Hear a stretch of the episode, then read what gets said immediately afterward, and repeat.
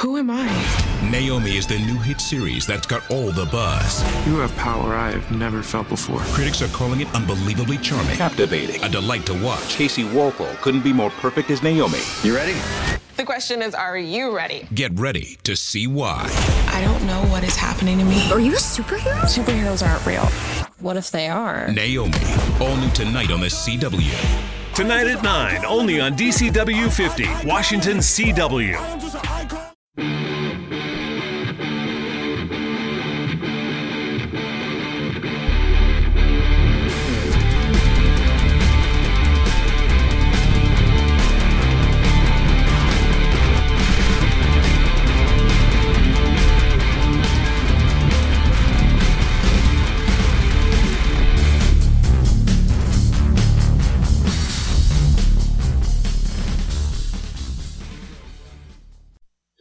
Welcome everyone to the Skew podcast. I am CJ, and with me, as always, is my hetero life mate. What's up, man?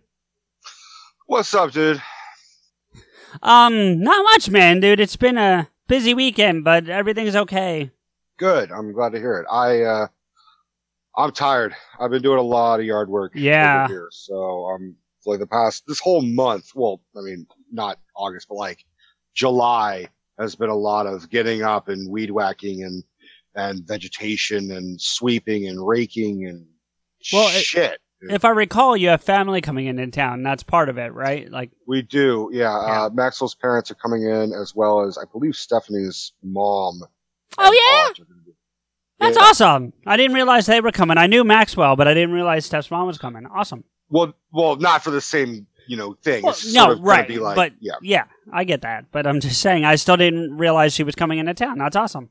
Um, well, we are here to. We decided today we were going to talk about the Blade movies because, ironically, we've never talked about them. And with the the announcement of Mahershala Ali playing the Blade reboot, you know, it's something we definitely want to talk about. But um, before we get into that, I wanted to touch on um, something I brought up last week. Nothing bad, just refreshing. Um, Fumes, the the streamer from Facebook that I'm watching, because I've been primarily watching his his streams VOD because every time, even though he's live, it records it and then you can go back and watch it at any time. And unfortunately, most of the time that he streams, I can't attend because he starts at like 10 o'clock my time Eastern. Right. And it's like a Tuesday. I have to go to work and he Right. streams for like four hours at a pop. So it's, you know, he streams like we. He streams like I talk. basically, yeah. Yeah, um, okay. But I will, I will tell you that it did inspire me to, um, even though I have a list of games I'm still working to replace, to go get the game he's streaming. So I actually Mm-hmm. went and bought Super Mario Maker 2 for the Switch. And now I'm playing that, which it's a lot of fucking. Good. Yeah, it's it's. I'll have to try to find a way to show you someday because I know I can show you PS4 titles. Switch is harder to do, so I don't know how we'll do that. But anyway, um, so uh, but yeah, the whole point of bringing him up again is that I was watching him live yesterday because on Saturdays he does like during the day streams, so I was Mhm. able to tune in and watch. And with no provoking, he brought up Pod Askew. And Really? yeah, yeah, yeah, yeah. And you know, he was asking because I had told him I was going to give him a shout out on the show, which you know I did on the episode we released today, and. He brought it up and said, "Yeah, you know, when is that coming out?" And he wasn't being shitty. He was just more like, "Hey, so when's that coming out?" And ironically, as he said it, I was typing to tell him, "Hey, oh by the way, your episode, your shout out's coming out this week."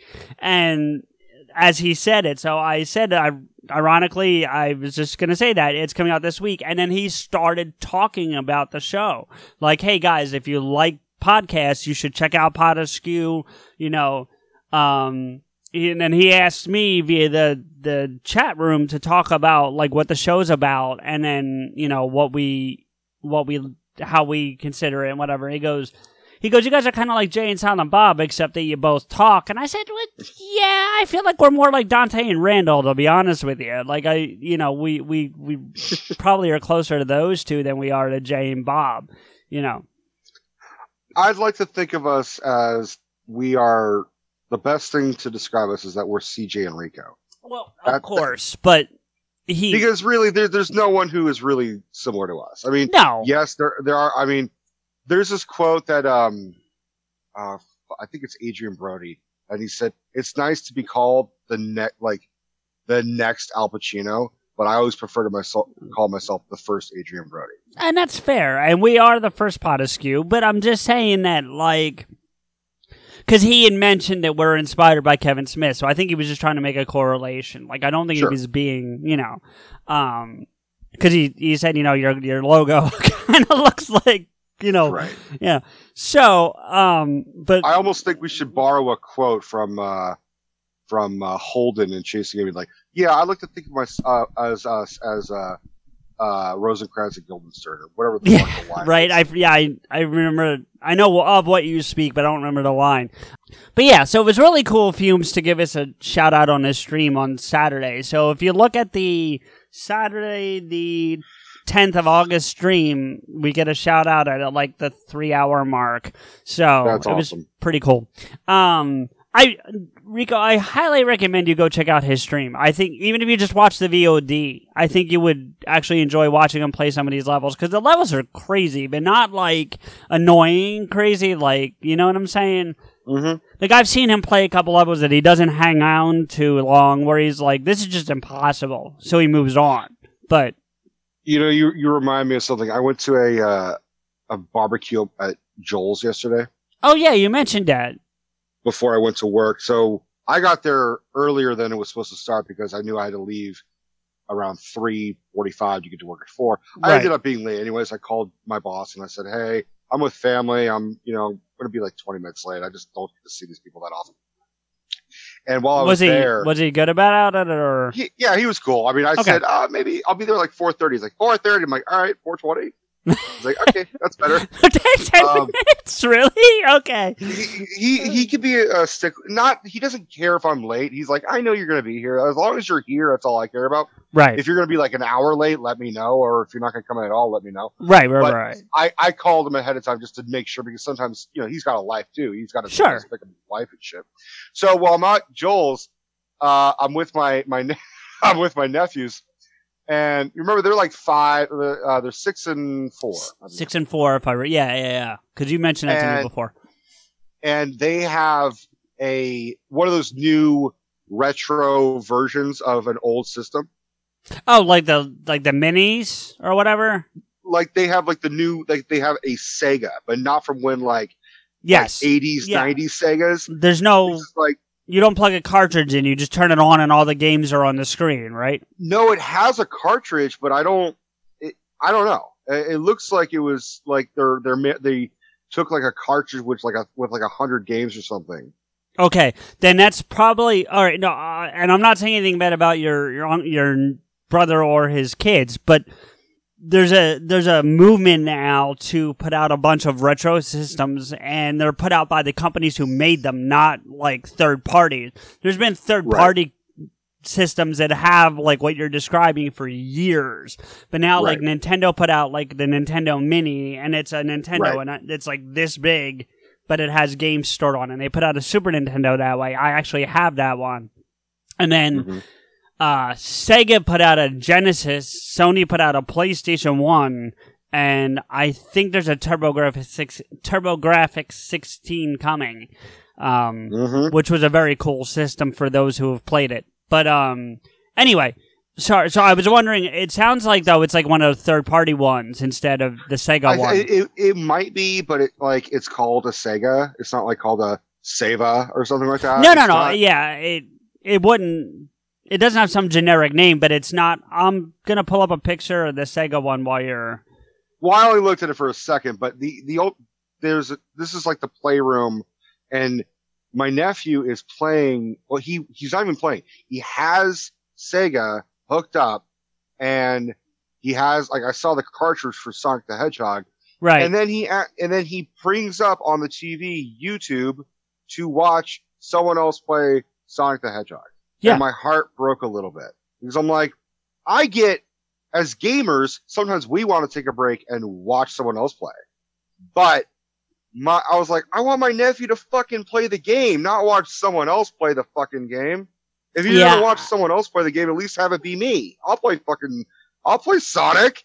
Well, yeah, that's because you were there. I mean, there's a huge thing for watching people play though. Like, and then for me, to be honest with you, like with the Super Mario Maker, watching Fumes play has gotten me already better at the game, and I've only had it for like four days. Do you know what I'm saying? Like, because I watching him, I learned a few tricks that when I started playing immediately that I would do, because like.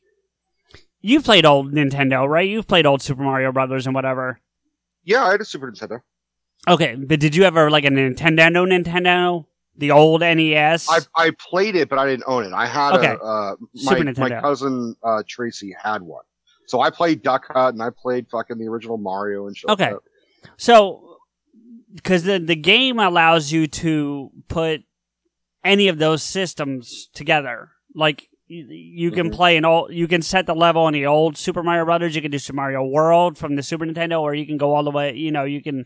The only one I think you can't do is you can't do the 3D ones. So Super Mario 64, the new ones for the Switch, but any of the side-scrolling ones except Super Mario Brothers 2, I believe, are the only ones you can't do.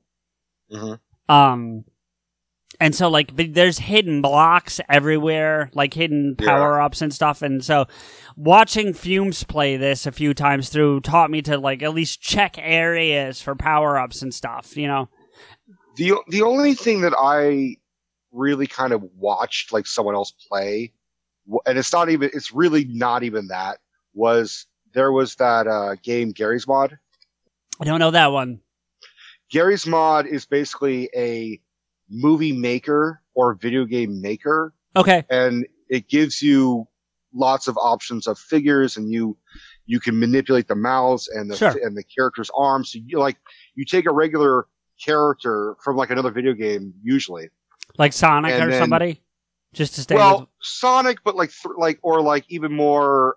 I think the more frequent one I saw was like characters from Team Fortress or Team Okay. Fortress. Yeah, yeah, yeah. I know the game. And I'm not very familiar with it, but yeah. And then he you like step by step like almost stop motion anim- animation you would move their legs to make them move Oh, one wow. at a time Okay. and then you were to record that and this youtuber and his screen name is and i'm going to say it and i'm going to spell it out das bullshit but it sounds like that's bullshit Right. it's spelled like d-a-s and then b-o and then s-h-i-t-t i want to say Okay. and it's from there's a there's a the the, the guy Tourette's guy. He once said bullshit, and then that's how the guy got his fucking screen name. Ah, Okay. And he makes these these things called Gmod Idiot Box, and it's so fucking funny because he'll just take video game characters and put in dialogue of commercials, scenes from movies, and then like tweak tweak it to make it ridiculously funny. Like I, I'm I'm describing it shitty. You guys are just have gonna have to watch it. And this was something that like I was watching when I was you know in my teens and just laughing fucking hysterically because he'll take a thing like uh, do you ever see the movie Falling Down with Michael Douglas? Like once. So I, yeah. But you remember the like famous scene where he's like in a like McDonald's and Oh he, like, yeah, and he shoots his ceiling ultimately. Yeah. so this guy did a whole segment where he took the audio and like put in video game characters to do like that scenario. And instead of like shooting at the ceiling for like a second, he had the arm go haywire, shooting at everything in the fucking room. And then the Michael Douglas voice is, Oh, it's okay. I'm sorry. I didn't mean to do that. Can I just have my, uh, can I just have my lunch now? And then the camera pans to the clerk behind the register and his head's gone. like, I'm telling you, CJ, you have to watch this. I'll have to check it out, yeah. couple- I'll tell you Um, what though, I'll go watch that if you go watch Fumes because you got to watch him. Uh, All right, all right, yeah, it's called Gmod Idiot Box. It's Okay. so fucking fun, I will, and and you you might actually get the jokes more than me because it's like it goes right into video game culture. right, right. Well, that same thing with like Wreck It Ralph. Like I know you like the movie, but I caught a lot more jokes because I'm a heavier gamer than you are. You know what I mean? Sure. Like, or not heavier, but deeper. Like you play a lot of games, but you stay in like a one realm of game where I kind of Yeah, yeah. I mean, I, I and I, I definitely think I'm the heavier gamer. Oh, I, I wasn't going there, but all right. Um, okay, I, I can say that. You can't say that. Well, and that's not even what I meant, though. But that's all right. Um, but yeah, it it. So I just wanted to give Fumes a little more love because he definitely gave us some more love, and and I'm I feel like I'm kind of helping him with this stream. Like I'm not the only one helping him, but he's definitely like asking me for advice and giving me some feedback, you know, and things like that. So. Well, fuck. At some point, we'll just have him come on. We'll call it Pot of Fumes. Well, actually, yeah, that'd be fun. He, he, we have actually talked about it. He wants to come on, and then what, what we're gonna maybe do, whether you can join us or not, is I, I'll go right with him into his stream, and Uh-huh. be all, live audio on his stream with him while he's playing the game. So, You know, I have a uh, another person who wants to come on. oh yeah, Well, should we announce it or? Well, we, we could at least talk about it. If he's Okay. actually listening to the episodes like he's supposed to, then he could say, "Oh yeah, I heard you say my name. Oh, thing. I, I'm definitely interested." All right. Uh, I got a I got a family friend who he went. He's known my. He's the same age as my brother, so he's your age. Um, his name is Dave Flores, and he's he's known my brother since they were like seven or something. He's, Okay. he's the same age. So he's older than me, but like we we also became very close and very close buddies. Um, at one point he was a tenant for my dad, so I got to see him all the time. This dude um uh is a talented fucking musician oh, and he just released his first album. oh, nice. And he gave me a copy, and I want, and I told him, I said, I'm going to listen to it, and we're gonna we're gonna plug it on the show. I haven't listened to it yet, so this is the pl- this is the pre-plug for the plug. Pre-plug plug. yes. So, but I I figured we we uh I'll somehow try and play it for you to listen to, or I'll have to maybe mail you the fucking disc or something. what kind of music is it? Do you know? I assume it's going to be uh, a mixture of bluesy uh, with a mixture of rock. He So- he uh, plays a lot of piano and guitar, Okay. and his voice is reminiscent of like like sort of like early Tom Waits, Oh, like kind okay. of raspy John Morrison, Jim Yeah, yeah, Morrison, yeah. excuse me. So he does that kind of twangy, and he loves to experiment. He's the type of guy who will, not to say he does, but he would be the type of guy to be like, I'm gonna fucking just take some shrooms and play music and see what happens. That sounds like the Black Crowes. The Black Crowes did that. Um. Well. Anyway, uh, But yeah, uh, he's a he's a good dude. musically speaking, it sounds a little bit like OC. Have you heard OC's music?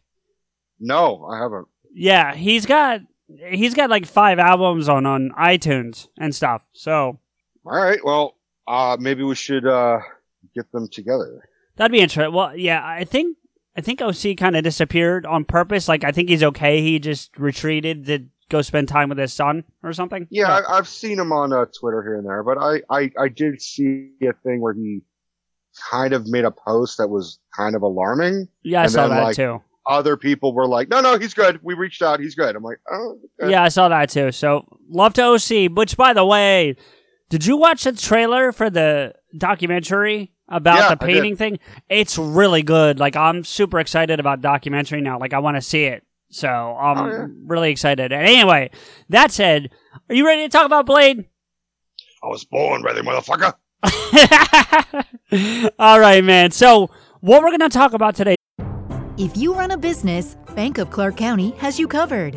Offering cash management services to automate and simplify your business banking, streamlined digital banking, and merchant payment processing that's a one stop solution. Plus, Bank of Clark offers corporate credit cards that help you optimize capital, organize expenses, and enhance your business. Whether you're looking to earn points faster or lower your APR, Bank of Clark County has the card that's right for you. Member FDIC. I'm not saying you have to love football. We all have different likes and dislikes, people. Personally, I'm not a fan of the avocado. I just don't like the mouthfeel. But, but if you're someone who loves football, I mean, truly loves it well, my sportsbook app might be the greatest thing that has ever happened to you. Must be 21. Gambling problem? Call, text, or chat our confidential and toll free helpline at 1 888 532 3500. is you know they announced not that long ago at Comic Con that they're going to reboot Blade with Mahershala Ali My apologies if I said that wrong because I You're doing never pretty get it. good right. about that. You're getting it, dude. Am I getting it? Okay, good. Yeah. Because I do. I look. I like him a lot as an actor, and I feel bad that I keep fucking his name up so bad. You can't even abbreviate to like M Ali because it just sounds like Muhammad Ali. Right, It's just right. Fucking, You know, and wh- what else is it going to be like? Mash? I mean, like Mash Ali? Like no, you know. Um. So, eh, but yeah, I thought we should go back and look at the only Blade we've ever known, really, and that's um Wesley Snipes. yes. Oh wait, we're not talking about the Sticky Fingaz one. The what? The Sticky Fingaz. I have no idea what you're talking about, but I'm I'm I'm I have no idea what you're talking about, little boy, but you touched my heart. They. not for fucking nothing, but I'll do the Tracy Morgan. Okay. On Yeah, one. you. that's fair. That's that's really kind of fair. I can't argue with that. Um. No, Sticky Fingaz, the fucking rapper. Oh, he- from he made sh- um, from Onyx. Uh, yeah. Also, Yeah. the Blade TV show.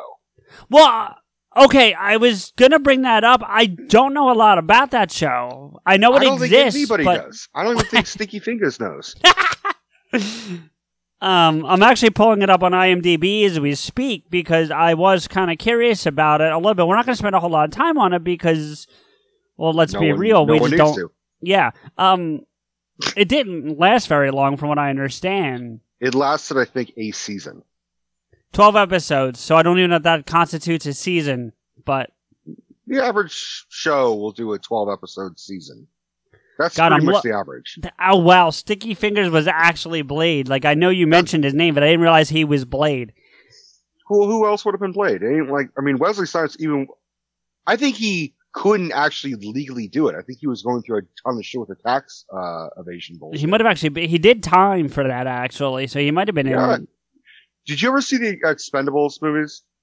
Um. Yes, I I have. I think he's in the third one, isn't he? He, he is in the Yeah. third one, and the opening scene is them breaking him out of like a train prison, like, and then they ask him like, "So what were you in jail for?" And he looks at them and goes, "Tax evasion." Okay. Well, you know that was on purpose though, because the Expendables are very tongue in cheek. Obviously, they fucking like. There was one part where it's like Bruce Willis, Stallone, and Schwarzenegger in a church, and Bruce Willis says, "Wow, what's that guy's fucking problem about Schwarzenegger?" And Yeah. Stallone's like, "He wants to be president." Oh God. Um. By the way, did you see? Not to get way off, but did you see that video that Schwarzenegger put up on? I think it was Instagram, but it made its rounds of, around all kinds of social media because of how ridiculous it was. It was him, Stallone, and Dolph Lundgren drunk at Schwarzenegger's house celebrating Schwarzenegger's birthday, and they're holding up a camera selfie style and talking to it, and they're all hammered. It's Ah, yeah, look at us, we're drunk. Come well, no, on! so Yeah, no, let's get fucked up. it starts because Stallone's the one holding the camera the whole time, and it starts with him holding it with the wrong hand, so his hand is blocking the camera, and you just see the palm of his hand, and he switches his hands so that you can see everybody, and you hear Right, Arnold right, yelling at him. Hold on, let me, let me. Oh, dude, there's a there's a hand in the way, and oh, let me switch it to the other. Yeah. I I think Stallone needs to be a motivational speaker Well, because but- he has that voice and that way of speaking, especially in the Rocky movies, where it seems like he's giving you life lessons. yeah, He's like, you know, if you jump in the ring, and then if you fight the other guy, and then you get knocked down, and then you get back up, that's what life's all about, you know, is getting up when you get knocked down. that believe it or not, those those scenes from Rocky Five were my favorite. Like when he was teaching Six. Tommy Gunn. No, five. When he's Oh. teaching Tommy Gunn. Oh, you're you're going, you're going fucking deep cuts. Yeah, no, I mean the five as a whole was not a great movie, but the sequences where he was like training Tommy Gunn was Yeah. you know, giving those piece of advice, hearing Mickey's lines coming out of his mouth were pretty interesting. But anyway, listen, we're getting way off topic. Let's go back to Wesley Snipes for fuck's sake. Um you know, All right, so if you haven't seen Blade, or there's got to be a little. We're doing all three by the way. So the Blade series, not the TV series, but the movie series. The Bra- the Blade trilogy, Okay, yep, good way to put it. and well, that's what it is. no, you're right. You're right. Uh, Um, um, but he, let's talk a little bit about the history of Blade, the character himself. Do you know anything about Blade? Not a lot, no. But well, okay. I have just remind me. I have a question before we get deep diving into specific movies. So, but Well, what's your- the- what's your- what's no, your no, no. Your your history is more important in terms of order. So let's do that first. So All right, so well, I'm going to just run this by you. In your own mind, Blade is one African American, yes, and he's also in like leather, like like imagine he shopped in the fucking Matrix. um, no. To me, he's just black, and I don't mean racially. I mean clothes. So it could be leather. It could be jeans. It could be whatever. He's but just but all he's black. got he's got yeah, all right. Well, he also has like you know tattoos and and Yep. he also has a sword. Yep. And he's also an American in Detroit. And actually, the the one thing that they definitely did not do in the movie, if I could jump in here, that I had a problem with from from what I know of Blade is he's supposed to be blonde. Every incarnation I've seen of him in the books, which isn't many, but the ones I've seen, he always had blonde hair. So Well, the- to go with that, originally Blade is English. like British English. Yeah. Okay, Like born in like 1929 in England and raised in a fucking brothel. okay, Same type of, but even his powers are fucking different. In the movie, his mother is giving birth and is attacked by a, or pregnant. is attacked pregnant, but then induces labor. The vampirism infects him right, and makes him a human vampire hybrid. right, That's what we see in the movie. right. In the comic books, he is introduced as the same thing. His mother's bitten. She's a, she's a prostitute. Still same thing. Deacon Frost, spoiler, is essentially his father. Uh, bites her, but Deacon Frost is also considerably looking older. He's more regal and general. Yeah, they Uh, definitely aged him down for um the movies. they, they MTV'd him is really what it is. It's- Yeah, that's fair. That's fair. um, but the vampirism is not the same in the movie as it is in the comics. He, what it does is it makes him immune to vampire, to vampire bites.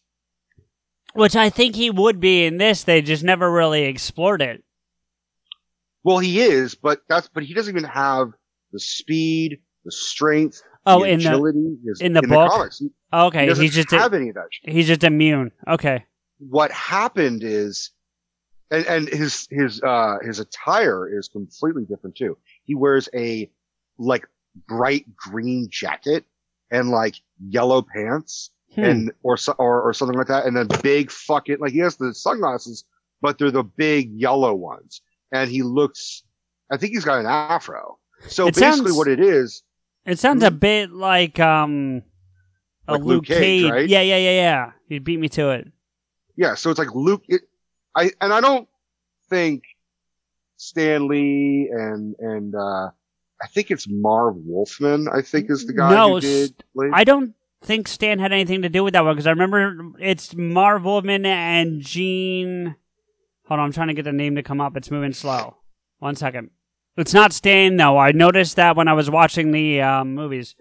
Um, Marv Wolfman and Gene Colan or Colan. I don't know how you would say it because it's C O L A N. So Well, I think Stan still oversaw and gave approval. Well, probably, but he doesn't get it created by like he does with some of the other characters like Spider Man and you know those characters. So that's all I'm saying. I'm not saying I'm not saying Stan had nothing to do with it. So he looks totally fucking different than than he does, and it's fine. I think it's just, I think it's the writers and illustrators kind of just looking at. They're making a statement of like, all right, this is this is '70s exploitation, this is, Yeah. uh, black exploitation, and there's nothing wrong with that. I I gotta admit, Wesley Snipes' version looks a considerably fucking cooler and better than than what they originally offered. Which my question is, if Mahershala Ali is going to do it, is he going to try and look like Wesley Snipes' character, or is he going to try and be as true to the source as possible, to the, to the literary source? I think, with no pun intended, it'll be a hybrid. You know what I mean? Okay, Like I think, yeah. Because he So I'm really, no, I'm sorry, Rico, but just just because like to stay on par with something we've said repeatedly throughout our discussions about Marvel is with Kevin Feige at the helm and him being a fan first and foremost of the Marvel comic books, we're going to get something right. Do you know what I mean? They've put their own twist on a lot of this stuff. And we've talked about them at length, so there's no need to get into them. But we've agreed that there have been things that haven't been you know, 100% true to the comics, but have fit and have felt right. And I have a feeling you'll get a very similar thing with this new Blade movie that, that he'll be helming, you know? What I think is likely is what what they did with Luke Cage. There's a part where Luke Cage is basically wearing yes the original outfit, But- but, then he does the hoodie, and then that's sort of now the new costume for Luke Cage. Right, right. And and yeah, I agree with you. I think I think they're going to do it right. And I'm I'm actually getting really excited about the movie. I just wish it wasn't like I think it's scheduled for 2022. So it's a while from now. But Well, but lim- li- so if you remember what I said, he doesn't have the powers, but how he gets his powers that are basically the blade, the Wesley Snipes blade, yeah, is Morbius, the living vampire, bites him. bites him because Hmm. he is a hybrid in his own way. Right. So that infects Blade to become superhuman, essentially, superhuman vampire hybrid.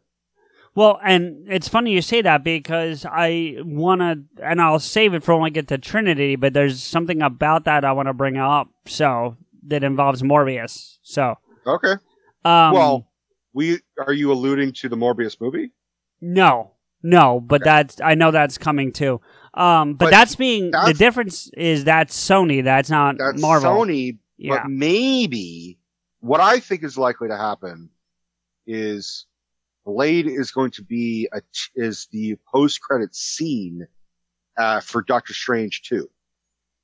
That would be, that would make sense with some stuff that I'm reading. So I, I would not be beyond that. Yeah.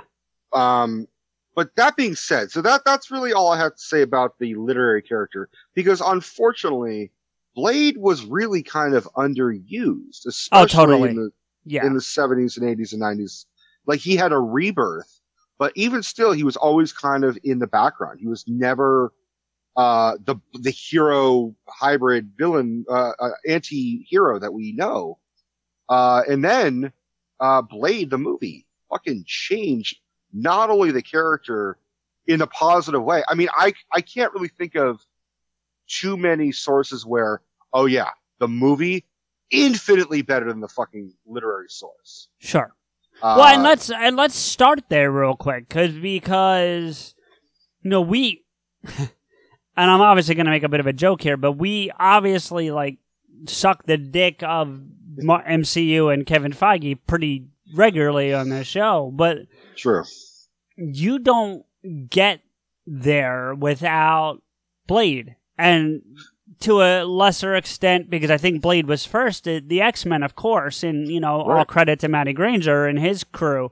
But, which, by the way, if I could just back up for a second, I seriously did some Matty Granger defending like two weeks ago or 10 days ago or whatever it was. Because I was in Fumes' chat and they were shredding the first or all the X Men movies, not just like the latter ones, like all of them. Oh yeah. And I was like, no, no, no, no, no, no, no. Hold on a second. Cause, you know, I didn't bring up Matty Granger by name, but I was like, hey, look, there's the first two X Men aren't bad. You know, the third one, Last Stand, is pretty terrible, but the first two are good. You know, yeah. And then Fumes jumped in and, and did say that like he liked the McAvoy reboots up until um Apocalypse. Apocalypse. Yeah. Um and then they shredded Wolverine Origins and the Wolverine, which I actually like know- the Wolverine. That's not that bad. But You know, I, I I'm looking because I did a whole run of the X Men movies recently. yeah, I remember. We Um, we still need to do that show, but that's yeah. I don't I don't think X Men Origins is that bad. I think it flow. It, if you watch it with the same like like if you watch it compared to like The Last Stand, it feels like a Wolverine movie. The- it feels like an X Men movie. the problem with Origins very quickly, and we'll deep dive this another day, is a lot of it gets away from the source material more than any of the other movies, and I think that's what rubs people the wrong way. So I I think what rubs people the wrong way was what happened to Deadpool. I think people are like, "Oh my god, they ruined Deadpool." Yes, Yeah, they did. they did. But if you look at what happened to Wolverine and his But- story, but Sabretooth pretty- is way wrong too. Like he really is. I, I dig his version. I did Liev Schreiber's version more No, I think he Nothing did a fine job, but I'm saying the, the, the character, the way they did the character was not right. Let's save that for an X Men. We haven't you even know, gotten it yet. you yet. know who did a character really well is Wesley Snipes for Blade. Yes, he did. Um, and so let's get back there. You know who is a even better character in my opinion, and, and I love Blade, so I'm not saying anything shitty about Wesley Snipes or his portrayal. I fucking love Kris Kristofferson of Whistler. It took because when I saw hmm. Blade, I was eleven. I didn't know. Of course I you know- were. well, I mean, because I saw it on VHS at Michaels, right. so I didn't know Kris Kristofferson was a musician. Yes, first and foremost, yeah. I didn't know that. I, and, and even weird, it's it's kind of a weird choice to be like, you know, who we're gonna have for like the aging, you know, human mentor who's like gruff and bearded and long haired and and is a mechanic and he lights up a cigarette next to an open gas tank. Kris Kristofferson, like, Right, It just it's I such a bizarre choice. Yeah, but at the same time, I don't think that's his first role. I'm looking it up right now. Like, I think he was a pretty established actor at that point as well. Like, he wasn't. Well, I haven't seen him in a lot of shit. no, I'm mean, he honest. wasn't like you know. Is Kris um, Kristofferson still alive? Uh, uh, hold on. Let me see. That's a good question. According to IMDb is, but I'll double check that on Google in a minute. But um, no, IMDb knows their shit. Um, you know the the reason why we're actually doing this this whole topic I- is because we, just to let you know, he's got 117 acting credits. So really yeah, he's been acting since 1971. So like he he is a musician first and foremost. That's what he's known most for. Right. And he's got even more music credits than he does acting credits. But sure because he's on soundtracks, but he's been acting for a long time. Like this is, you know, he may not be in a lot of stuff that you're. He's in. The, he's in a, the '76 version of A Star Is Born, just to give you a oh perspective. that's right he is. I completely So- forgot about. I I don't really particularly think of the, that that movie. I don't really like Streisand. No, and you don't have to. But the point is, like, that's one of the most remade movies like ever done. Because we talked about that during the Oscar episode, and um, you know, so if you, to the fact that he's in it just kind of leads to the you know the, the the credits. That's all I'm saying. You know. Right. Um, but yeah, he he was in Payback too, which is another one you probably would have seen. With Mel Gibson Yeah, he was uh, a character named Bronson. as in Charles Bronson. I I don't know if he was. I don't. Yeah. I need I need to re I need to rewatch uh, Payback. But we we decided on this topic because we were talking about specifically Whistler, like in a Yeah, couple well, yeah. back. and like you not brought up about Blade. We were just like, dude, and I and we were having a debate whether Whistler was uh, in the comics and then adapted into the film, and I I think I deduced that really it was David S. Goyer written for the film, but he originated on the Spider-Man animated TV show, right. Um, and then he did. they yeah, put him in the movie itself. they put him in the movie and then now, itself. and they Harley Quinned him. Now he's considered He's canon, 100% yeah. yeah. Um, no, you're absolutely right about that. I looked into that again myself, not because I didn't believe you, but I wanted to update my knowledge base, and Sure. And I I did confirm what you found when we talked about it. But he. He, he's a great character. I like that character, and I mean that's not to take away from Blade or Wesley Snipes as a character, but like I thought he was the good counter to Blade, Yeah. and that's my point for bringing that up. Is like, you know, I I think movies sometimes, Enrico, you're much more the movie guy than I've ever been. Um, so you can speak to this pretty validly, I'm sure. But movies tend to lean on the older role model type trope a lot, and that's kind of what they were doing with with this, you know, with Whistler. Um, but it fit. It didn't feel forced to me. Like it felt natural in this instance. What I was always upset that they alluded to but never showed explicitly Yeah. was Whistler finding Eric before he's Blade, Right. where he's this day vampire hunting on the homeless. I and they, they showed a clip of it, or like a Did real, s- they showed a real brief scene of it in Blade 2, where during the opening credits, Blade is narrating and talking about, I need to find Whistler. And it shows him, shows old man uh, Whistler seeing a teenage Eric. I don't think I realized Uh, that. I know what you're It's- saying. It's in, yeah. like the, it's in the opening credits, and and yeah, it's Which, by the way, talking about the opening credits, I, I'm going to jump around for just a minute here, but did you notice? Did you? Well, okay. First off, I went back and watched all three in the last like 24 hours to get Mm-hmm. caught up and just refresh my memory on things. Did you watch them recently? I watched one and two. I got ready to watch three and it was too fucking late. And I want to watch it with Stephanie and because I don't, I mean, she said that she's intrigued by the first two movies. She's like, she was totally like, how does this make sense? This doesn't make sense. I'm like, Well, that's- it's a fucking movie. That's what about- Stephanie does. Yeah. But, and I started telling her about the third one. I'm like, oh, dude, it is, it's good in a really cheesy way because Yeah. like, it's just basically like Deadpool without being Deadpool. Uh, yeah. Yeah. And it really is. And I, to- I told her like Patton Oswalt's in it. She's like, "What the fuck, really?" I was gonna bring that up when we got there, because and and we'll save it for when we get there. But there's a lot of heavy, not heavy hitters, but people you would know and recognize from other movies in that movie more than any of the other ones. Yeah, you'd be like, "Oh my god, it's Parker Posey. What the fuck?" Right. You know. Um. But the the the thing that was interesting for me was, eh, and I didn't notice it till today, but the third one's the only one that has the Marvel flip page. Yes, uh, because I still think Marvel Studios was two years from being a thing. It was 2006 when Trinity came out, and Mar- Right. Iron Man's 2008. So, okay, at just playing devil's advocate, it could have been 18 months, but you get the point I'm talking about. but but even still, it was uh, like Blade saved the studio.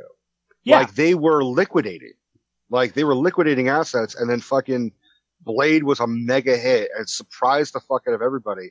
Well, see, and a lot of people got- say that about Spider-Man, the Sam Spider- Raimi one, because that's Well, before. That's it's after Blade, but before Trinity is what I'm saying. I'm not talking about Trinity. I'm talking about the first Blade. So it goes Blade and then X Men and then Spider Man. Those three figures were the one. Those three Yeah. movies Yeah. were the ones that were like because you have to think about the competition that Marvel's going up against. They're going up against Batman And Superman.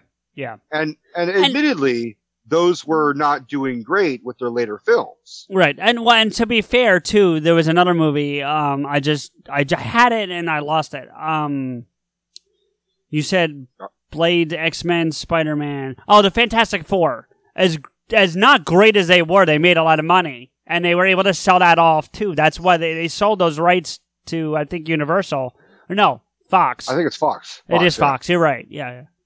But you also have to remember that Blade was the first successful Marvel movie because Yes. they had attempted, uh, they, they, they literally tried to do a Fantastic Four movie and it was so bad, it wasn't even released in theaters. Like Yes. all, everybody was like, this is fucking awful. How dare you? Yeah. And they tried, they did a they did a, uh, a Dolph Lundgren Punisher movie. And then they did a, um, they did a couple direct to DVD Captain America movies. Like, Right. Right. Marvel was really struggling. And Yeah. then they were like, all right, fuck it. We're, and the only reason why Blade was as, as good as it was, I mean, it's great for many other reasons, but Wesley Snipes poured his heart into that Yes, he did. He he, he has said it's one of his favorite roles he's ever played. I've heard him say it. But it's because he, he was trying desperately to make a Black Panther movie. And while it didn't have the impact that Black Panther did, it definitely not to the same level. Let's be real. I mean, I think if you, I, I don't know, we'll see. When when Mahershala does his Blade movie, we will see the comparison uh, between the two of them. I agree, but I'm talking about. Oh, you mean between Wesley and him? Or oh well, yeah. Look, I'm not taking away from Wesley Snipes. I'm saying the impact of the movie overall did not have the same impact that Black Panther did. That's all I'm saying. I think I think uh, I think the difference is, is that Blade happened to be a black character. Yeah. And there and then therefore everybody could enjoy him. But I think Black Panther was this is really important we make this fucking movie. Right. make it That's yeah. Yeah, yeah, yeah. there was I- there was there was 20 movies of white hero, white hero, white hero, white hero. Now we really got to fucking focus on this. And But I it- think I think Marvel and whoever the fuck, you know, Stephen uh, Stephen Norrington and Wesley Snipes and and everybody were like, "Yeah, we'll make a movie about a black vampire hunter. Big deal." Who's well, gonna care? And let's that's the other interesting thing I noticed today because again, you notice kind of stuff more than I ever have before I met you, and you've kind of taught me to look for it now when I Mm-hmm. watch movies. Is David Goyer, who is well known for Batman and and Man of Steel, was involved in all three of these movies. You know, and basically the the brainchild behind the whole thing. His big directorial debut was Blade Trinity. Right. I was going to get there and we'll- because and that, we'll we'll talk about that because there's a whole lot of shit about behind the scenes of Black of Blade Trinity.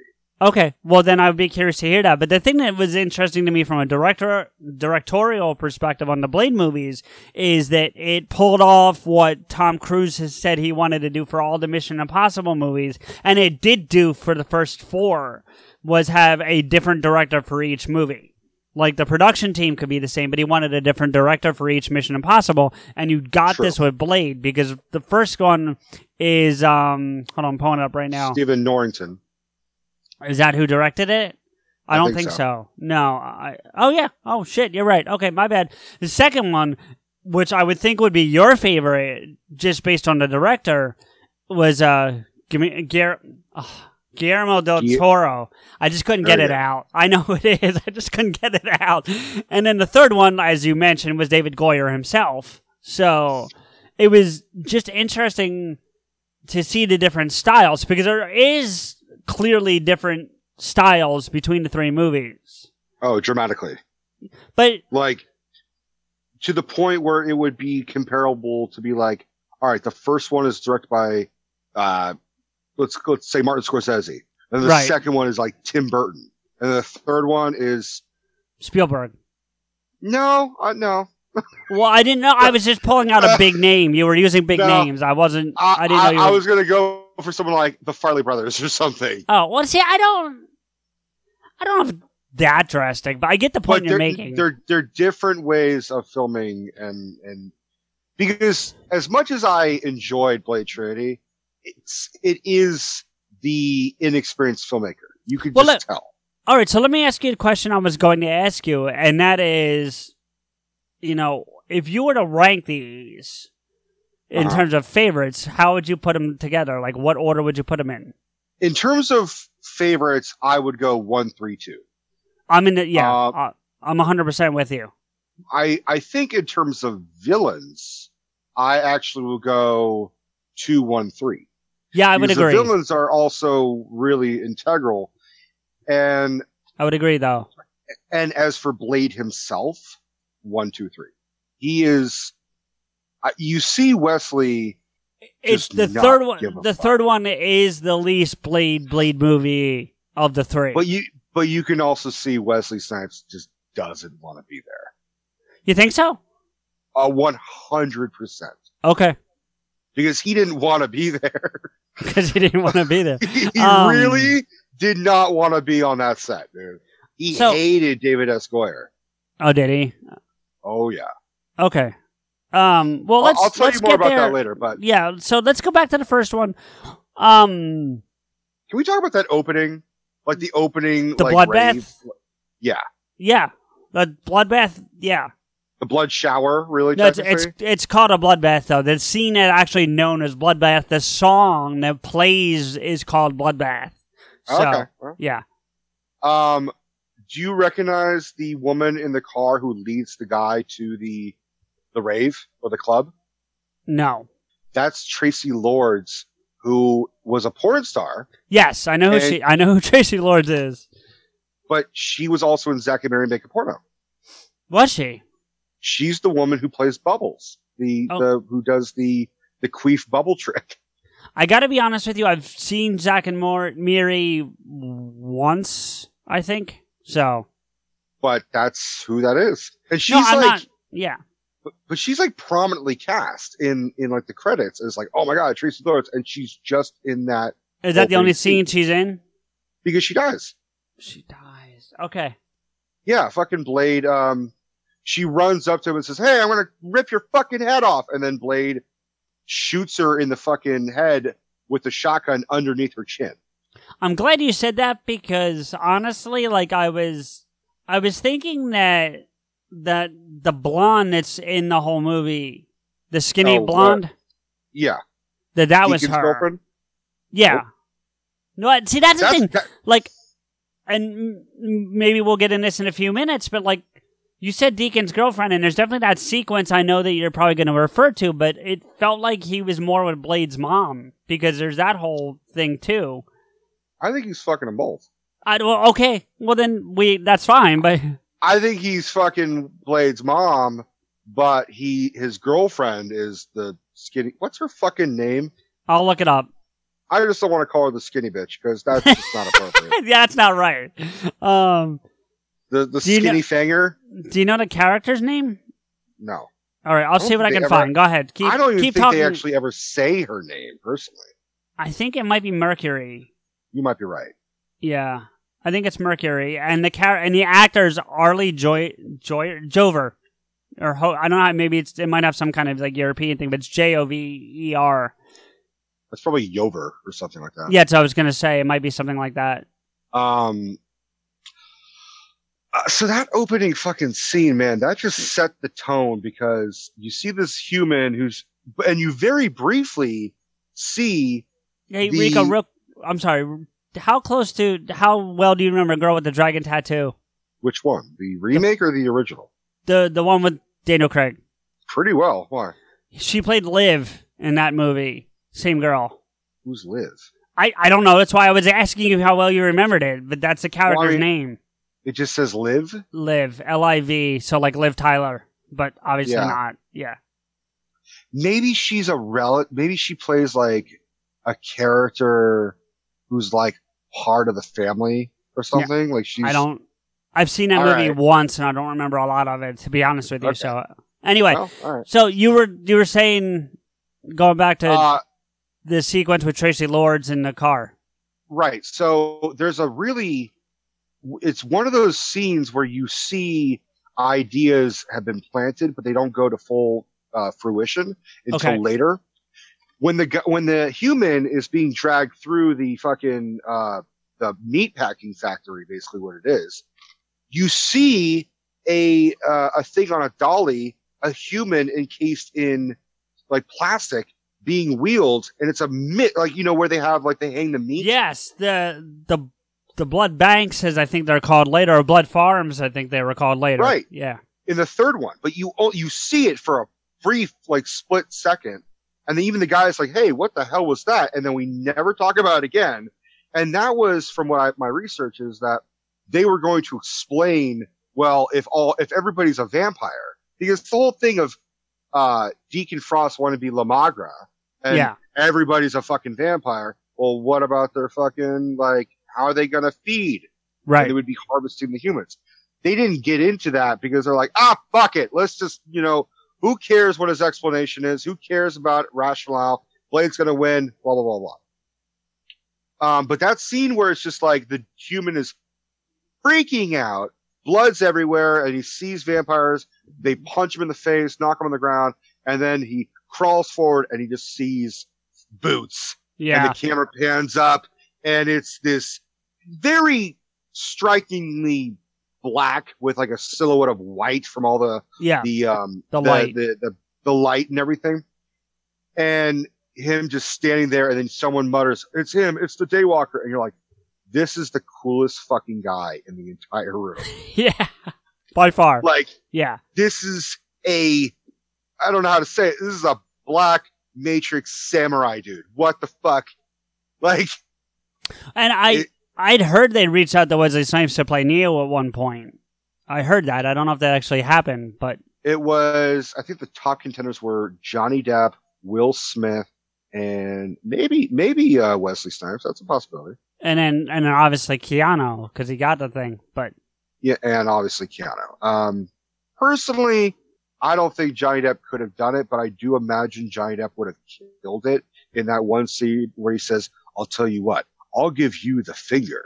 That is Yeah. Johnny Depp right there. yep, yep. We Um, still need to talk so- about those movies one day. But anyway, go ahead. We will. No, no, no. I'm just saying, like, then this just, like, Wesley steps, Blade steps forward, and you see this real smirk, like, small smirk on his face. Yeah. You sh- flashes a slight toothy grin.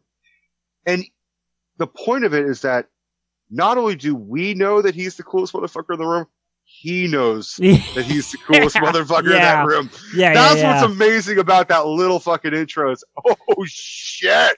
Like when I was watching with Steph, I just kept saying, "Oh fuck!"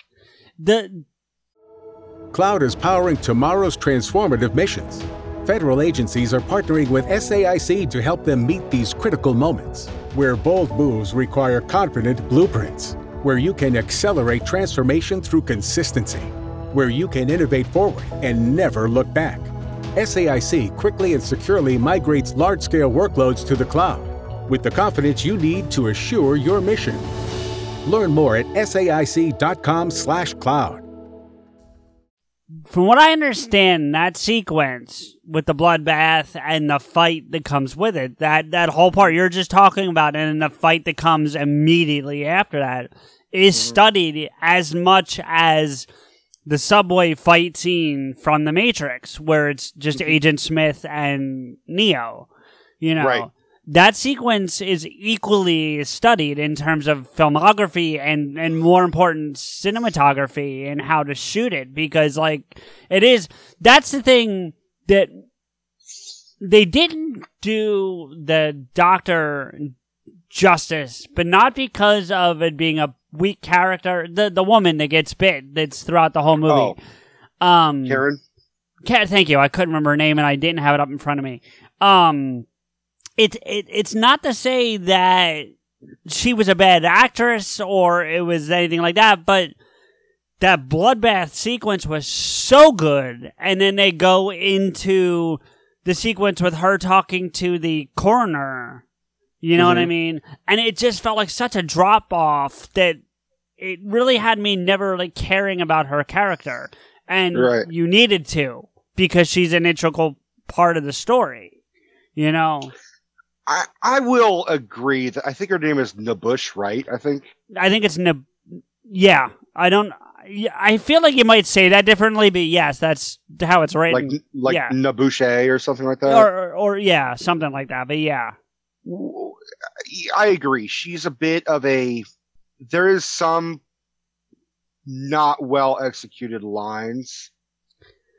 it's not Uh, even about the lines; it's the way it's shot. That blood path is so intense, and then for it to drop to go from like because it go to put numbers to it, it goes from a ten to like a three, like that. True. There's no, you know what I mean? Like it just drops off the table. She is definitely one of the weaker parts of of of that movie. But I don't think that's not, her fault. I think that's the way they presented I don't her. think I agree. I do agree Yeah. with that. There are parts where she has a line where it's like, you make it sound like I'm already dead. And it just Yeah. sounds really forced. And, you know, when Kris Kristofferson looks infinitely cooler with just the way he speaks, I just like And seeing a guy with a limp. To be honest with you, um, relatable character. yeah. um, Um, but you're you're right. Um, it it does that is such a a ten, and then under like so well regarded in this film. Donal Logue. as, I'm a uh, huge Quinn. fan. Yeah. Like so fucking funny. And originally, from what I remember reading, is that he was really just supposed to be a one note character. But Donal Logue was so. Is it Loga or Logie? I think it's I Logue. I think it's just Logue. Yeah. that motherfucker was so goddamn funny. He just kept improvising and ad libbing that they just expanded the fuck out of his character. Well, Like, I think was he was actually. I think he was supposed to die pretty early on. Well, and and theoretically he would have. I mean, that burning could have killed him. But anyway, um, Well, or he was supposed to die after like the hospital sequence after he Okay. fights Karen. you yeah. know. Um, Deb was watching the first one with me when I watched it, and we're big Gotham fans, as you know. We've talked about it before, and she looks at him and goes, "Christ, it's Bullock," because it, it it is Bullock. Bullock's not as quippy in Mhm. Gotham, but otherwise it was Bullock. Do you know what I mean? Like Bullock more seasoned. Right. No, eh, well, Bullock's more seasoned than Quinn, Right. really. Yeah, It's- that's- what I'm Bull- saying. Yeah. Okay. But yeah, it was crazy how it's not very different. Like, You know, originally there was supposed to be a Stan Lee cameo for this movie. really? Okay. He was supposed to be one of the cops. I think he, I think they filmed it, but it was ultimately cut. Because he was one of the cops when they're approaching Quinn on fire when he's stapled to Okay. the fucking wall. Yeah. Oh, wait, real quick, not that, and we'll talk about the details later. But I watched that one shot that Henry told us about, or I brought up when Mhm. we talked to Henry about with um Trevor Sidery. Mm-hmm. So I would like to talk to you about it a bit, but we'll get there. I just didn't want to forget to tell you. Um, but yeah, I, Donal Logue's character was perfect. I, I think he did a I think he did a really good job. And if if he was supposed to die off and they kept him because of how good he was doing, I think that's a credit to either Norrington or Goyer, whoever made that call, because it was the right thing to do. I think. Agreed. Uh, he, and I gotta say, Donal Logue has aged amazingly. Right? like he I mean, still can- looks older than he initially is. But I think he just, I think he just grew into the age that he looked in 1999. He seasoned, like you put it. Like I know you were kind of making a joke, but yeah, he seasoned and moved on. Like that's what happened. Uh, God, dude, that fucking opening scene's so good, especially like the music and it just, it just seems very 90s. You know what I mean? right. Well, and the so I'll tell you something. Have you ever heard the song Blue Monday? Probably. I, Um, like how does it feel? Treat me like you do. It's very Yeah. techno-y kind of thing. Yeah. That's why a band called New Order. There's a group called Orgy that covered it back in the late '90s, but the original song is by a group called New Order. New Okay. Order wrote that song for the opening sequence. That's New Order. That that music that's playing during the bloodbath is New Order. And I have that song on my car. That I listen to that all the time. I love that sequence, that that music. It's really Mhm. well done. So God, dude, it's such a good part. And it then, is, um, and and and and- that's the problem is when you, I mean, when you blow your wad in the first five minutes of the movie, it's hard to keep up. And there are sequences that hold up, and then there's some that are just not so much throughout that movie. Well, I mean, I find the sequences where Deacon is going up against this vampire authority. The, you know, all the yeah, the um, The the pure bloods are on the table or some right, shit. but there's a name. It's almost like the triads for the Chinese gang, but it's not that. I forget what it. There's a name for it, but anyway, go ahead. it just see I mean, that alone was such a really good scene to have Deacon Frost, which um fuck, what's his name? Who played Deacon? Oh, um, Stephen Dorff. Stephen Dorff is let me let me give you a comparison. If Blade is Batman, Stephen Dorff's Deacon Frost is the Joker. Like Oh, yeah. fast talking, like wisecracking, loves the sound of his own voice, and delivers it in such great execution. Like he emphasizes like, you know, you know, we're gonna rip your fucking like he he really just he hams it up without being overly hammy. Because Blade is just standing there like, You're nothing to me but another dead vampire. And Deacon's like, You're a fucking idiot, you know that? Yeah. Like, well, here's the thing about Stephen Dorff that was real interesting, just to me, is like I've seen this movie, I've known this movie for a long time, and I watched True Detective this past season, Mm-hmm. and you know, it's talking about Mahershala Ali because he plays, you know, well, no, because he's in it, right? But Stephen Dorff is his partner. Right. So And- it's Deacon and Blade. I never fucking thought of that. Well, not only that though, but at the time, it took me the first like six or seven episodes to even realize it was Stephen Dorff. He looks so different. Like you talk about how well Donal Logue aged. It's almost the exact opposite for Stephen Dorff. Like I don't think it's the exact opposite, but he certainly has aged more than His his vampirism wore off. Now he's Yeah, aging like a right. human. Yeah, yeah, yeah, yeah. I mean, like, I'm not finding fault with him, and he he did an amazing job on True Detective, so thumbs up to him. But like, Right. I would have never until I actually watched the credits the first time and saw that it said Stephen Dorff. I was like, oh shit, okay, He he's so goddamn good in that movie, and he is. He's really good. uh, even just him. Like one of my favorite parts is, the, I mean, obviously the sword fight at the end is so fucking good. now, But like, yeah, there's that part where he, like, Blade is trying to fuck with him, and then uh Deacon says, "My turn," and then like zooms around in Yeah. front of Blade, and then just casually walks up to him, but still kind of fast motion, and then Blade Wesley Snipes does this like he's like is so stunned he kind of holds his head back like what the fuck was that and then just that's such a great thing where it's like Stephen Dorff modeled his vampire from like say Kiefer Sutherland from The Lost Boys. okay. I've never seen it, but yeah, You've never seen The Lost Boys? no, Oh shit, dude. You need to see The Lost Boys.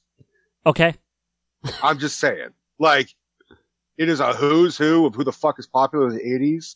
It's, uh, Oh, I know, I know who's in it. And okay, so can I? I will share with you. Ironically, I fell asleep on the couch last night for no other reason except I fell asleep on the couch, and I had the TV on, and I had put on. What movie did I put on? I put something on HBO. I forget what movie it was. It really doesn't matter.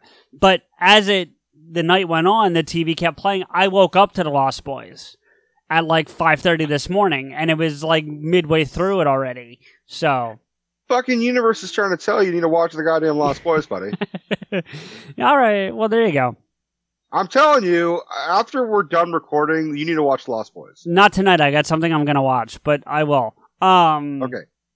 Anyway, Uh, what else? Um, I gotta give praise to the guy who played Dragonetti, yeah. uh, Gaetano Dragonetti. Udo, Udo- Kerr. I think is how you Udo say his Kier. name. I Kier, Kier, say? Kerr. Yeah, it's K I E R, but I'm not sure how you pronounce it. So yeah, we'll He- go with Kier. He's a he's a German, and Yeah. he played Dracula, like Yes. in a German Dracula movie. yes. Yep. So to give a little nod, and and then he was also in the uh, he's also in the Rob Zombie Halloween, very kind of briefly. He's been in a Um, couple things. I'd seen him in other stuff besides Blade, and he's also a well-known voice actor. Believe it or not. I believe it. He's got a good voice. But Yeah. I, for me, not only was he Blade or in Blade, he was. uh Did you ever see the live action Pinocchio movie that came out in like '97 or something No, with Jonathan no. Thomas? So it's fucked up. I'm just going to talk about it for one second. Sure. It's Mar- Martin Landau is Geppetto, and, and it's a live action Pinocchio. Like it. Yeah, yeah. it- I'm familiar creepy. with it. When, as soon as you said Jonathan Taylor Thomas, I know of it, but I never saw it. So what they do is they you remember Stromboli from the Disney one? The the the guy who runs the puppet theater thing, like the big heavy set Italian guy. Kind of, yeah. So in the live action movie, Udo Kier plays that character. Okay. He plays and his name is uh Lorenzini, which was actually um the author Carlo Collodi's real name was Lauren was his last name was Lorenzini. Was an homage to the original author of Pinocchio. Right. And what they do is the there's a sequence where they're at the fair, like the Pleasure Island, where they turn into donkeys. hmm They go in and drink from a fountain that is magic, and that's what turns them into donkeys. Right, right. And what happens is the Lorenzini character gets knocked into the pond, and he drinks too much of the water, and then he turns into the whale. He turns into a he turns into a giant sea monster. Okay. And then he dives in the ocean, and then they, they swallow Pinocchio and Geppetto, and blah blah blah blah. So for me, that motherfucker is always going to be this giant ass whale thing. Did you know he actually played two characters in that movie? By the way, the movie's called The New Adventures of Pinocchio, just to get the title. No, there's the Adventures of Pinocchio, and there's the New Adventures of Pinocchio, which was a sequel that was awful. Okay, well, uh, I'm looking at the New Adventure. I didn't realize that, so I apologize. But He plays Lorenzini's wife or something. uh, Madame Flam- Madame Flambeau, but I don't know. I didn't know that was his wife. But he also plays Lorenzini, according to this. So he plays both characters in that movie. Yeah. He was also in um Armageddon. He was in Armageddon. He was a psychologist. Uh, he doesn't have a name. It's just called psychologist. Oh, okay. Um, I'm looking over his, his credits. He's been in quite a dude. He's he's been in a lot of stuff. Um, he does a lot of TV acting. Like it looks like Yeah. criminals on TV. There was one I saw. I wanted to point out to you real quick, and I just lost it. So give me a second. But Well, earlier we were talking Yeah. about the different styles of the films, and for me personally, one of the ones that bothers me is how vampires are affected by by sunlight. In in the first one, where they drag Dragonetti out mm-hmm. and say, "Oh, you need to see, you know, what was the last time you saw a very good sunrise?" And it looks agonizing, and you Yeah. kind of feel for his character. It's so, you know, yeah, he's a vampire, but it also gives off the impression that he's not really a true villain, right, right. like Deacon Frost is. I also have to question. It took me a long time to really kind of understand the whole "I was born a vampire, you were nearly turned." Like, what? So that means vampires that are pure blood or just vampires in general, can actually procreate. They can have sex, get pregnant, and have a fucking vampire baby, which means breastfeeding has gotta be a bitch. Well, here's the thing, though. Like, if I can't argue against your logic, except I will throw this caveat: if someone like Deacon Frost got someone pregnant, even if it was a pureblood, I don't think the vampire that was born would be a pureblood. I think you know what I mean, right. because he's not. You know what I mean? That's what I'm saying. So, but I, it took me a long time to be like, how did they take babies and turn them? I don't, I don't get it. I, I mean, it kind of makes sense now, but it was, there was this whole pure blood and then like not pure blood ideology throughout the films that always kind of just threw me off. Like, how are you a pure blood and not, uh, uh, what? You're a fucking vampire. You're fucking not a vampire. Make up your goddamn mind. Who knew there were fucking racists in the vampire ideology as well? This wasn't one I was going to bring up. But did you know he was in uh, Ace Ventura? Yes, I do remember. He's the dude who's throwing the lavish party. I don't know the guy. I don't know that, but the guy's name is Ron Camp. So if that sounds familiar, then He he was throwing the party. He's the one who owned the swimming pool with the great white in it. I've seen it once. So Okay. Well, all right. He, he's throwing a party. That's, he, that's he was in a TV show that I'm trying to find. I saw it earlier when I was scrolling down to uh, the super or the fuck the thing you had the Pinocchio thing. But uh oh here we are. Beware the Batman. He was in that. A vo- it's a cartoon, so it's a voice. But he was right. the voice of I, I, I Mister remember that. Mister Toad was him. Who the fuck is Mister Toad? I don't know, but I thought maybe you might. Anyway, I don't. I don't know that one. Um, I think. I think we kind of. I will say one of the Well- things I do like of the Uh, La Magra scene was all the vampire spirits leaving the vampires' bodies and like kind of yeah, when they when they crawl through the mouth, they're winged. yeah. I thought that was fucking cool. It was to me that was a little Mortal Kombat though. If you saw the Mortal Kombat movies, they were they had a similar thing happen. Um That's true. I have two things I want to talk about before we move on. One is what did you think about the CGI, the graphics? Do you th- I think it holds up pretty well for 1998 to be honest with you. I think it holds up more honestly than Blade Two. If I'm really being honest, There's not as much CGI in that movie, I don't think. yeah, there is. Well, I mean, Uh, the jaw thing, if that's what you're talking about, but outside of that, No, uh, there's a lot of CGI. It, it, there's a there's a lot of even Del Toro has commented that he did not like the CGI uh, that was in it. Like Del Okay. Toro is not overly fond of Blade Two either. Um, there's a there's parts where in Blade Two where Blade is fighting Nyssa when they're like they infiltrate their Yeah. fucking their lair Early on, yeah. early on, and the, it shows like shows them very much way far behind, like way ahead, and we're Family. It looks a little different for everyone. For some, it's mom and dad. For others, roommates who feel like family. And for others, it's your significant other, their golfing buddies, your children, a high school soccer team starting lineup, and oh, look, they're all taking you up on the offer to stay for dinner, really testing the limits of that phrase the more the merrier. But no matter where you call home, Geico makes it easy to bundle and save on home and car insurance. Easier than making three frozen pizzas and assorted frozen veggies into a cohesive meal. Each of us has a purpose. We are destined to do something meaningful, not only to support our loved ones, but to positively impact our communities throughout the country. What do you think a private Christian education looks like? Grand Canyon University graduates 25,000 students yearly and offers more than 225 high quality programs across nine colleges.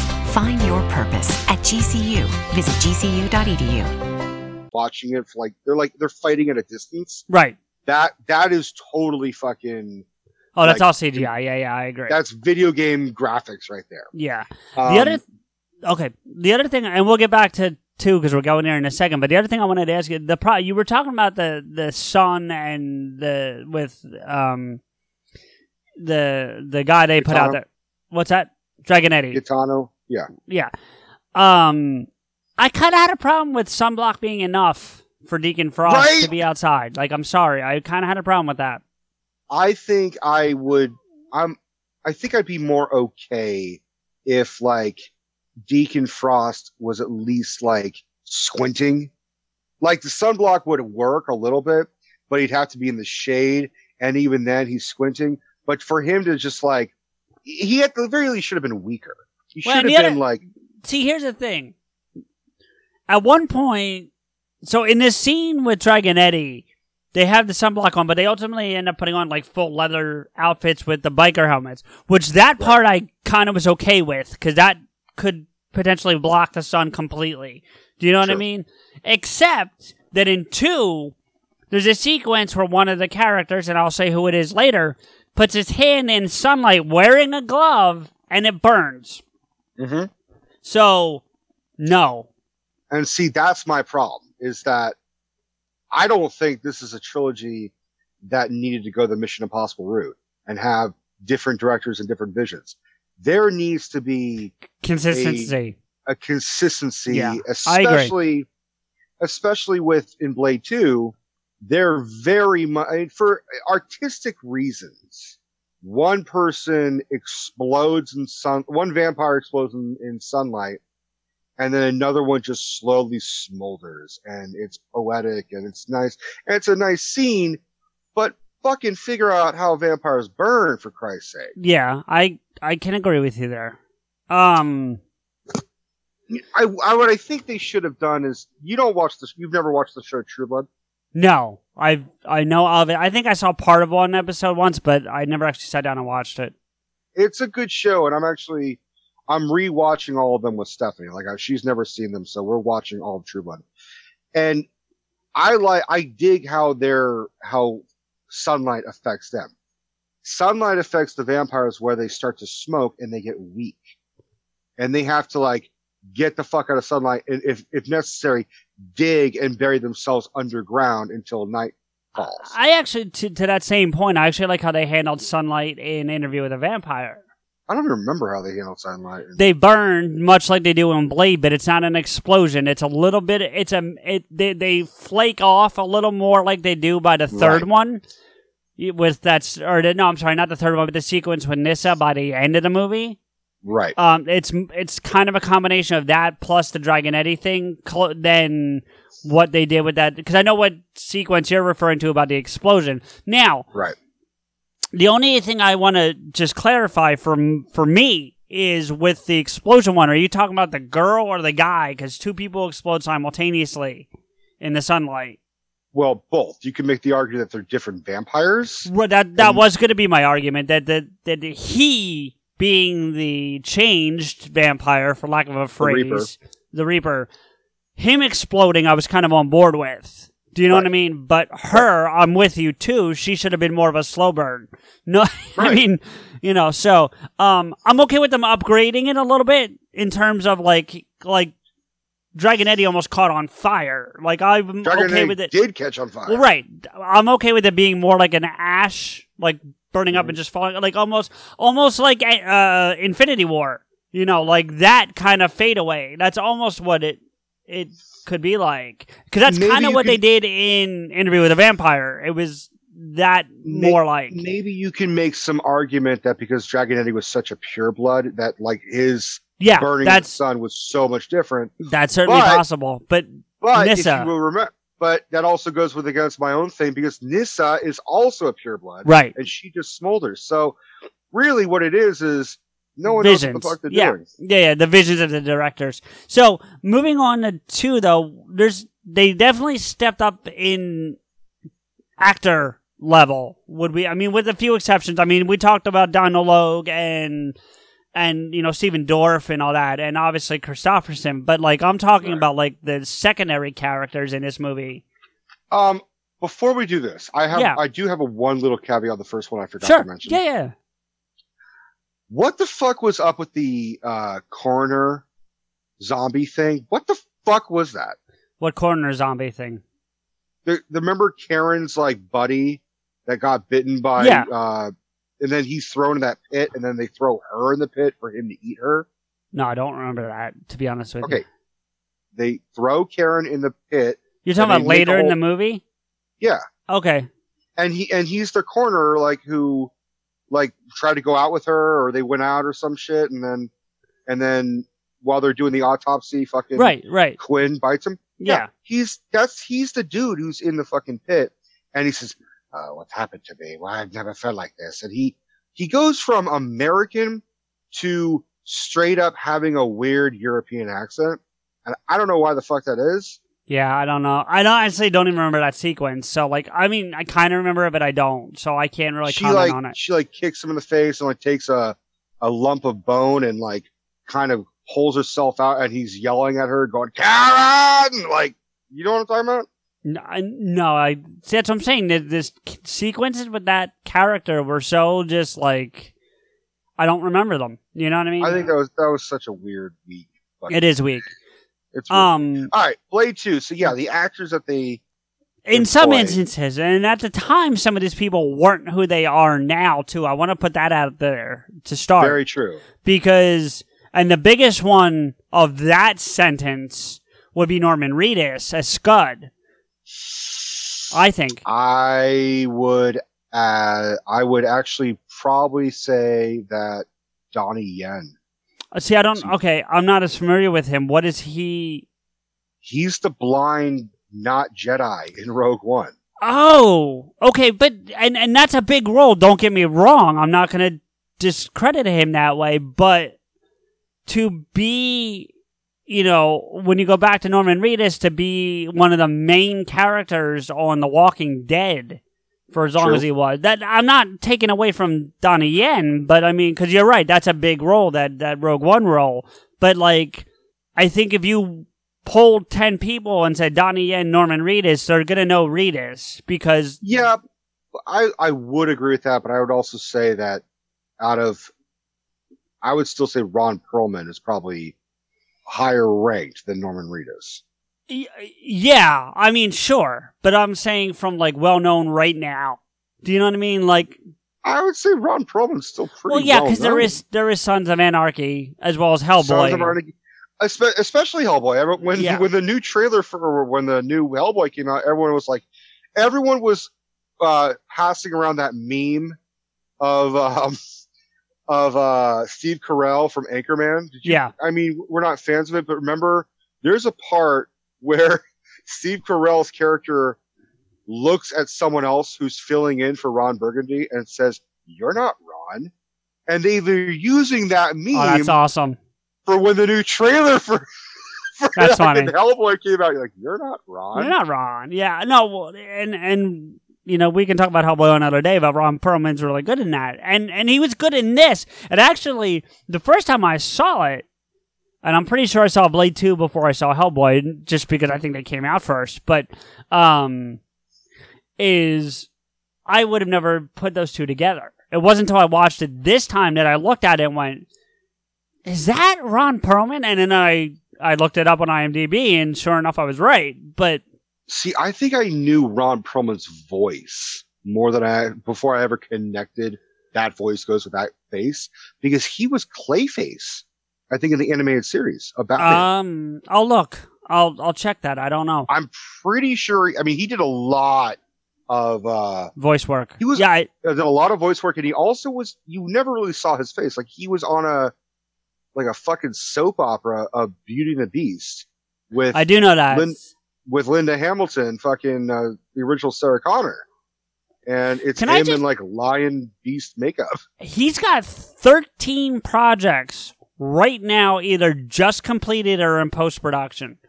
Oh, the dude works so goddamn much. That's he, nuts. I'm not Oh, yeah. saying anything bad about him, but that's nuts. oh no, he he's he's good at what he does. Oh, he him. is. Yeah, yeah, yeah. Um, but he would actually be a really good like if let me put it this way and i don't mean to say it in Holy but if like shit if they were never if they were going to do like batman beyond and they were going to make it low budget he would fucking kill as old as older bruce wayne oh yeah, I would be okay with that. I totally would be okay. Did you know, by the way, though, that he was Alfred in the new Teen Titans? what The voice because it's an animated movie, but the new or TV oh show. oh no no i did not know that that's Yeah. such a bizarre He's Sinestro in the Green Lantern TV Oh, series. that- see that that makes Okay, so I'm looking at this man, and look, first I say this with all love in the world because I actually love Ron Perlman. I think he's a great actor, and I love his voice. To your point, he is a fucking whore though, because he is all over the place, dude. Like he'll do anything, and, and I don't blame him because I would do it too. But let's still, to your point, he was um, Clayface. You were right.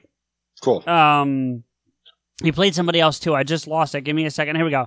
Um, I Matt Hagen. I think it's Clayface's like alter ego, isn't it? So that's no no it's uh, clayface's alter ego is I think it according to the way it's No, written here. It's, Basil Karlo. well, it says every episode where he was Clayface, he was also Matt Hagen. So I think maybe in the animated Well, series they changed it. Maybe I don't know. Um, Unless, I'm not. unless he's a different. It could be a different uh, character. Yeah, I mean, and then he's also a character called Driller. I don't know, Driller. Yeah, I don't know Driller either. But then going You know, he- forward, well, God, Surprisingly, he should have been. If he hasn't, I would have uh, pegged him to be uh, the mutant leader from the Dark Knight Returns adaptation. or the mutant? I yeah, I don't think he is. I'll see if I can find it again. But all right, going forward, he played the Hulk in the Fantastic Four animated series. Weird. And then the Iron Man animated series. It was a brief animated series in '96 for Iron Man, and he played the Hulk in that as well, um, as well as Banner. Like he played both sides of that. Um, but then if you go further up, he comes back to the DC universe, and he played Clayface in like three different series, including the saying. Brave and the Bold. Um, and then where did I lost a whole second. Uh, da, da, da, da. It needs to- He must have been drawn to Clayface because he's always under prosthetics. Yeah. So for him, it's just like, oh, I totally get Clayface. He also played a character in it. Now, I'm sure you haven't seen it because you're not a big fan, but Steph would probably know this if she was there. I know she's not there with you today. Um, Star Trek Nemesis, the one with um, Tom Hardy as the main villain. really? Yeah, it's a TNG movie. It's it's that cast. It's it's Is that is, Picard is all it called Nemesis? I thought it was called like in like Insurrection or Resurrection. There, or there is that one too. They they made four with that Oh, cast. Nemesis is the one where he's a um a not a Romulan. Yeah, no, yeah, Really? he's a Romulan who is genetically created to look like Picard and aged quickly. He was supposed they were supposed to capture and kill Picard and replace him with um Uh, fucking Hart, Hart. Jesus Christ! Tom I just blanked. Tom Hardy's character. Yeah, Tom Hardy was playing a young Picard, like this Okay. genetically created Picard, and he had a viceroy who was under a shit ton of prosthetics. To your point, and it turns out it was it was him. It was Ron Perlman. I would have never fucking known that. Um, Dude, Ron Perlman does a really good Donald Trump. I haven't heard it, but he Oh, played so. Clayface again in uh, Justice League, the TV series, the the, the cartoon show, Mm-hmm. as well as Matt Hagen. See, that's why I think they're together because Hagen's again showing up in this with Clayface. Like it's Clay, Clayface It's- slash Hagen. So I'm sure um, there's different incarnations of Clayface. there might be. Yeah. m- my understanding is that the original Clayface's name is Basil Karlo because it's a play on Boris Karloff. Okay. That yeah, well then Um, they maybe they did that. But then he also played um Orion, who I'm not familiar with, but Um, and then just really was he wearing his not- belt? Yeah. There's two two more I want to point out and I'll stop. But th- this is the interesting. So then he goes back to Marvel for a video game called The Incredible Hulk Ultimate Destruction, which I've actually Oh, played. yeah. It was terrible. That's a that's a good. Uh, it was all right. I mean, it was okay. But he's he's Blonsky Abomination. He's Abomination in that. So he played the Hulk in the cartoon show. He plays Abomination in the video game. I I can see that. And then starting He's with Teen, starting with Teen Titans, He's he played Slade. He's Oh, Deathstroke. really? Yeah. I can see that. So Well, was- for this, yeah, for, I'm what, sorry, I didn't mean to go off on a whole thing, but it really is just like wow. and He, shit, uh, he was Killer Croc and Bane in a thing called the Batman. I don't think I've saw that one. the Batman was the one where like the Joker looked like a fucking like monkey clown thing. I don't think I saw that, but he was Killer Croc in that one. I could see that. Yeah, I didn't love. I didn't like the Bat, the Batman. It was them trying to reboot, and it's when uh, Rino Romano uh, plays Batman, and it's just you look at it you're like, God damn! It's like someone's copying someone else's homework and changing a lot, and then they get they still get a failed grade. Yeah. I look at it. But in this movie, like- in the like- in Blade like the Two, joke- go ahead. Sorry. I was, I was just saying the biggest comparison is like the Joker. You go from Mark Hamill Joker, and then nothing against uh, Kevin Michael Richardson, who voices the Batman's Joker. It's so weird. He he looks he's like barefooted and he's kind of like a monkey, and he's got like multicolored dreads and and he just looks bizarre. I've seen that. and- Yeah, I saw part of it. and he's and, he, and like his he's basically trying to copy Mark Hamill without being Mark Hamill. Mark So Hamill, yeah. Mark Hamill's like this, and then this guy's like, "Oh, well, I'm the Joker." Like, what the fuck? What? Yeah. what? So Like he but- made it his own without. Uh, uh, Right. Anyways, But in this movie, he he's playing like a shitty, just he's playing a white supremacist. basically, yeah. Except he's playing against a fucking white supremacist vampire right, yeah, and and who then really cares about being pure blood. yeah, but he wasn't one. I don't think was he. Was he supposed to be a pure blood? Because that wasn't clear to me. They did say that because the Blood Pack, when they're going into the the House of Pain nightclub, Yeah, they say, look at all these fucking assholes. Half of them aren't even fucking pure blood. Let's just kill them all just in case. Oh, well, that's true. I do remember that. Yeah, yeah, yeah, yeah. And Reinhardt, like the first thing he says to Blade is, do you blush? Yeah, I didn't Like, quite get that reference. It's him being a racist. Oh, okay. I I would have never put that together. I'm not saying you're wrong. It's, it's him being like, look at that facial hair. That is very much neo-Nazi. Yeah, it is. No, it is. Um, Matthew Schulze is also in this movie, which I don't expect you to know that name. And to be honest with you, he's not that big of an actor, and he hasn't done a whole lot. With all respect to him, because I'm sure he's done quite a bit of like these bit parts. But he was coming off a major role in the first Fast and the Furious movie, like it was literally the year before.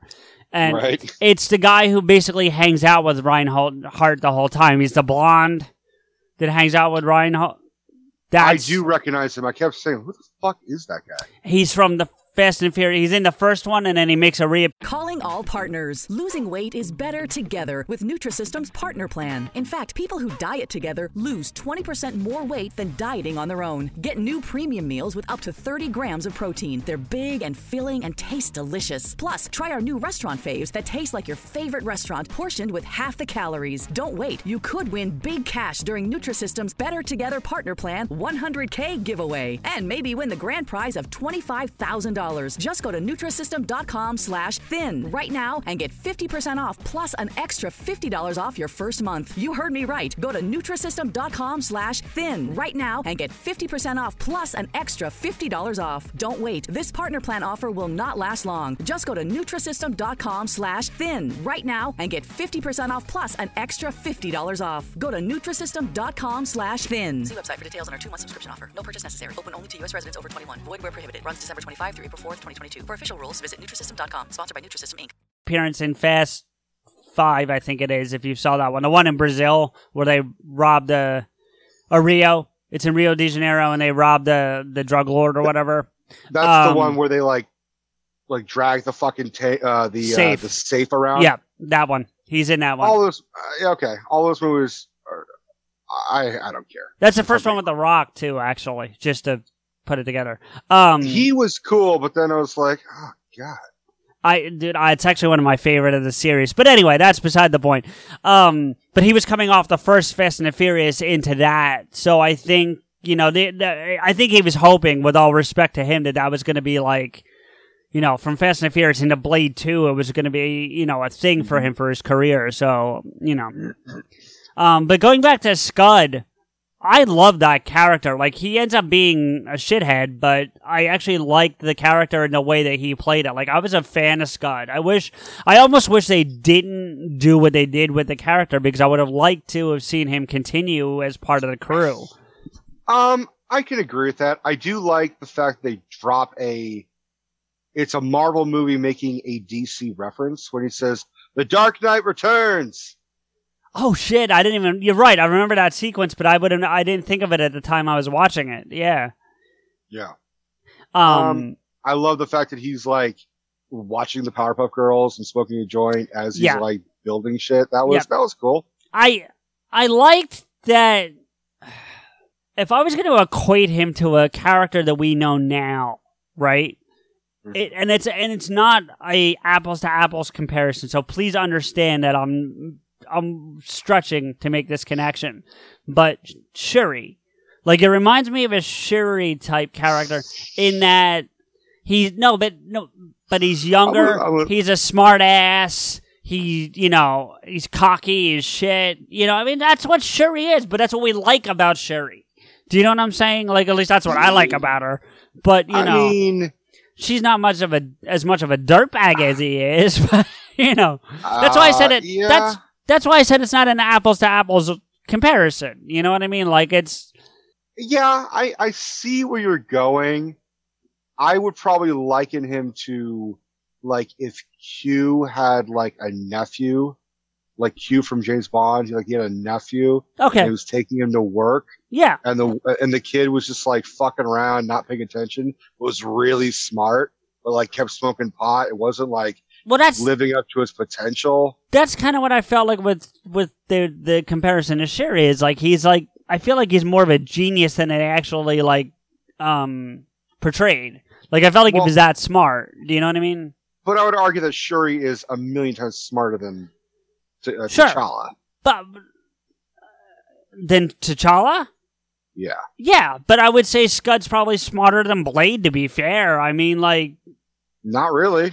Not, You don't think so? he said no, because he said I've been on you since they turned you. So well, that's true. That's true. Um, that was a fucking amazing sequence. It's like- It was. it's like two I- things. I've been on you since they turned yep. you, and also And it's not a it's dud. not a dud. yeah. He just Um, goes, "Oh, great." but I yeah, I still did like the character. I did. I I I you know, I'm not saying negative things about the fact that they did what they did, but I did like the character. I thought it was a redeeming character. I I think it was also him coming off of Boondock Saints at the same time. True. True. Like Cuz he's Norman Reedus known for that too. Yeah. of- yeah, yeah. Yeah. Um, one of the things that, again, maybe it's different directors having different ideas. Did it bug you as much as it bugged me how Whistler very clearly killed himself in the end of, in the first one, and then they just kind of like rewrote that whole fucking thing for him to appear in the second one? Yeah. Um I- can see the argument they made within the movie itself about how he turned before he actually ended up having turned before he shot himself without knowing it. Wait, hear me out.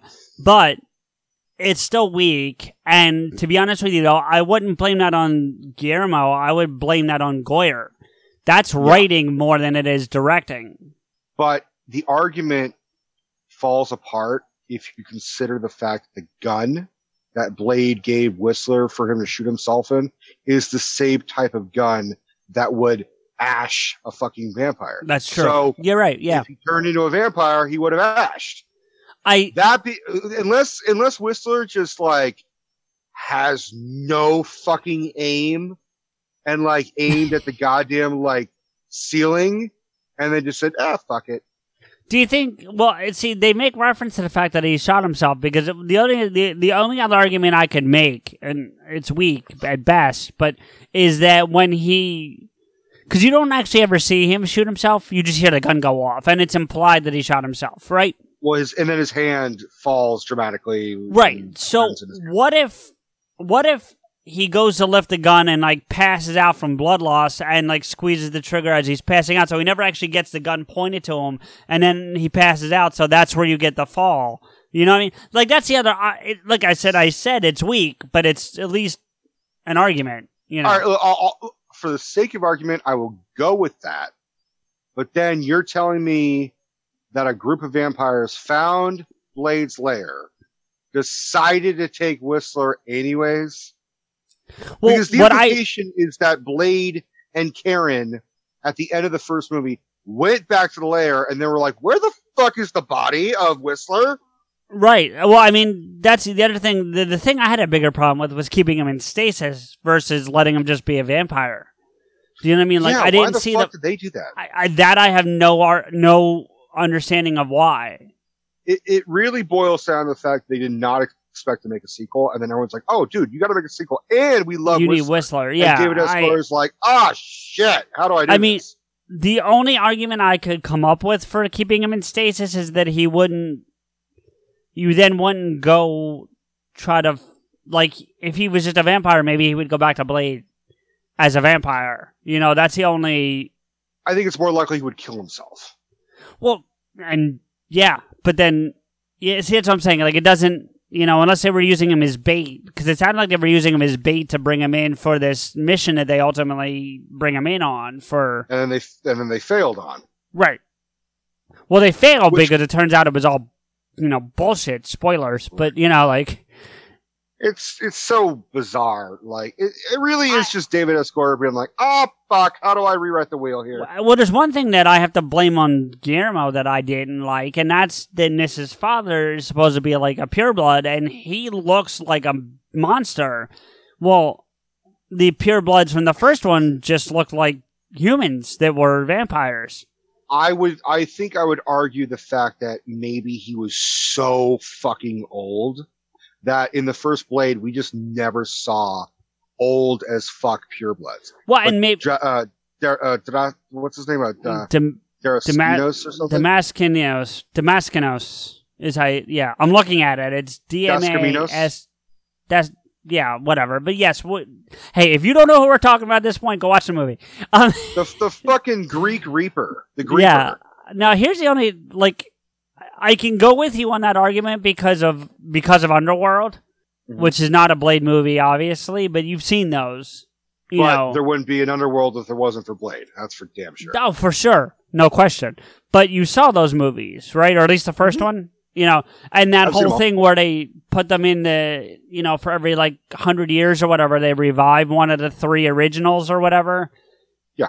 Like, it's, that might be kind of like similar. So that's where I can kind of make the connection you're trying to do. But I still didn't like it. I thought it was a bad choice. Um, It. I don't really know if I blame Guillermo. I thought, yeah, I did kind of think of it was like, Well, Guillermo's also, a creature kind of guy, look- though. Like that's his influence. I feel like you know. well, yeah, he also did the strain, which Right, I haven't seen, but like that, uh, he used basically the same basis of the Reapers as like the vampire is in the, uh, the strain. Right. But you could argue, I think my argument's pretty sound that, uh, Gas Caminos, or whatever the fuck his name is, is so old because his blood is green. Right. Right. So maybe Which he I- really just, Kind of had a problem with too, but that's beside the point. I also had a fucking problem with him, but you gotta admit, that was fucking cool about how like, when, uh, Jared Nomak fucking drains him, he just cracks. Oh yeah, yeah. No, I mean there were He's definitely so cool parts. And listen, I I like that guy that played the Reaper. You know what I mean? Whatever. What's that? Jared Nomak is the hmm. character's name. I don't know who the actor's name is. Luke Goss is the char- is the actor's isn't, name. Isn't Luke Goss in like The Hobbit or something? Uh, I'm looking that up for you right now because I have, I, I was curious I might- myself, so I'm pulling it I think up. I'm thinking of I think I'm thinking of Lee Pace. Actually. Oh, well, But Luke okay. Goss, I want to say, was like he was, I think, the antagonist in like Hellboy Two, The Golden Army. I think he was like, I think he plays basically the same fucking like role. What char- What year was Hellboy two? Oh yeah, here it is. Prince Nuada. See? That was him. Yep. Which might be the Um, only thing I recognize that he's been in. To be, to be honest with you, besides Blade. Um, but yeah, So I, early- I- But I liked him. I thought. I thought he played the character well. I liked it. Well, earlier we were talking about like how we rank them, and I said my favorite villains are two, one, three. Yes. so Uh, you're talking about the- him then? I'm talking about Jared. I'm talking about Okay. Nomak because because yes, he's bloodthirsty, but he's also he's he's an anti-villain. If I had to coin it, the uh, or not coin it, but label him Yeah. because he's he's not even about going after humans. He feels wrong. He he is Yeah, the Frankenstein and he was. monster. Let's- yeah, Let's be fair. He was. yeah, he's the Frankenstein monster out for revenge for his father. Now, the question is, is because I don't know if they ever really explicitly make it clear, was he a test tube vampire with all the genetics, or was he a vampire who was uh, experimented on? I I felt like he was honestly a Test test tube? tube vampire. Yeah, that's how I would have put it. Well, that, but then the implication is that he was like in a lab and Dos Caminos was fucking going down and being a quote unquote father to him, giving him the ring, you know, being paternal, and then, so, and then what? Unleashing on the fucking world? I, there's a lot of unclearness of that relationship. oh sure. But, but ultimately, I have to say that Nomak is an interesting character because he just wants to fucking, he's, he is, it, it gives off the impression that he's in pain, that what he's going through as a Reaper is agonizing, that he is, he's always got the sniffles. Remember in the opening scene, he's like sniffing and crying. He kind of seems sickly. I felt like that was an act to get into the place. Like I felt like that was a ruse. Like I, I, I know what you're talking about, but I don't think that was how he actually was. I think he was using that to get in because they were pulling from the homeless and the addicts that were on the street. So I feel like he was playing the role to get into the into that room where he goes. That that was my interpretation of it. It could also be the fact that he hadn't fed. That could be that as well. It, uh, yeah, I mean that's certainly 100% a possibility. Oh, and it could even be a combination of the two, where he was actually feeling kind of shitty and then played it up to get into the room. Like you know what I mean? Like it could have been both. So I, I, yeah, I my question is is that the Reaper strain is modified DNA, but then jumping to uh, Tr- Trinity. I think you're going where I was. Yeah, go ahead. Why why does Dracula have the same fucking predator uh, appendage fucking thing? Yes, and then also why did the dogs? Because they use the same like that's what I'm saying. It's like but they yes, destroyed that whole strain in two. Whistler blew it up. and and maybe Whistler didn't.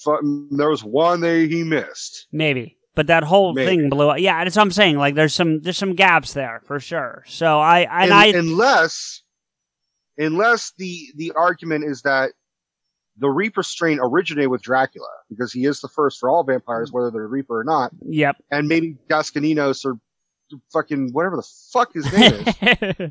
Dragoninos, uh, fucking took, uh, had, like, he was old buddies with Dracula because they're Yeah. the same fucking age. They just had a little bit of, like, Dracula semen and, like, what the fuck, dude? Um, I don't, I don't know the relationship, man. Maybe that's why his blood. We're just gonna move on to Trinity at this point, I think. Um, Um, I'm trying to think if there's anything else in Blade 2 that is. well, I guess the only other thing from two that we want to maybe discuss, and I don't know how much you want to get into it, is the relationship between Nyssa and Blade, because it I really that was so goddamn forced. did. You really? Okay. Oh, you know, when I read like interesting trivia about this, in the first two movies especially, and even the third one, they try to write a sex scene with Blade and then the respected female co-star. Right. Which means they try to write a sex scene of Wesley Snipes and Jessica Biel. And then ultimately they're like, no, that's not okay. Let's, let's just, let's just scrap it. We don't really need to see Blade fucking. Uh, they really try to put a sex scene between Blade and Nyssa. And I'm like, where the fuck would that have fit? Yeah. I, when, I- when he, when she's smoldering in his arms, he's just gonna pump one out? Jesus Christ. Um, He's gonna put his, his sword in her sheath? Like, let's go on to three. Let's just just move on. There's no yeah. Um, so my to your- favorite Patton Oswalt movie. yeah, oh, jeez. To your point about um it being the most non-blade blade movie, you know what I mean? Like they they definitely tried to push the team, which we'll get into that in a minute. But can we quickly run through the list of stars that are in this one? Because compared to all the other ones, this has the most well recognized. They may not all be well recognized names, but you see them and you go, "Oh shit, that person," or "Oh shit, that person." You know what I mean? Like, um, uh, with the biggest the- one I mean- for me would be Drake. I didn't even put that together until I watched it. Not biggest Um, in terms of well known, but the one that stunned me the most. That's what I mean by biggest. Oh, the, the biggest surprise? yeah, yeah, yeah, yeah. Um, I would have to, well, I mean, I would have to say Patton Oswalt was a big fucking surprise. It was, but do you know who Drake is? Dominic Purcell, is that his fucking Yeah. name? Who is? Do you know who that is? He's from Prison Break, as far as I know. He's also from Legends of Tomorrow. Oh, he is, because I kept thinking that the other guy from Prison Break, uh, it's uh, Wentworth. is- what I is- forget is, is, is Captain Cold. Flash. That's ca- so right. Both, both those motherfuckers are in the fuck, oh! yeah. Captain know- Cold's the that. other guy from Prison Break, and Purcell's from Prison Break. I do know that. I'm with you there, but he's also the the fire guy who I only know him by his real name. I don't know him by his like ca- by his like Moniker. But yeah his moniker. Like so, I know him as as as Rory. You know that's who he's. All right. Um, and he's on. Okay. Leg- he started on Flash, and now he's on Legends. Okay, I didn't know they were both. I'm so fucking. I, I guess I do remember seeing him on Flash, but I, I'm so. I you know basically just restart the goddamn show. Which one, Um, Flash or Legends? I never started Legends, so Flash. Oh, I thought you watched Legends. My bad. No, Um, this is the first Um, movie I saw Jessica Biel in. That's by far the first movie I think I saw her in. I would probably agree. Uh, I haven't seen a whole lot. Of, um, I may have seen. I now pronounce you Chuck and Larry. When I didn't see that. Well, I saw Blade Trinity in theaters with Michael. Okay, you know So- what? It's I don't see. I'm trying to remember when I saw Trinity because she's also in The Illusionist with Ed Norton.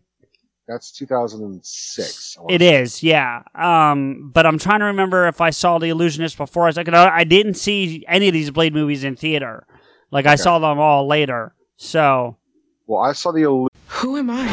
Naomi is the new hit series that's got all the buzz. You have power I have never felt before. Critics are calling it unbelievably charming, Captivating. a delight to watch. Kaci Walfall couldn't be more perfect as Naomi. You ready?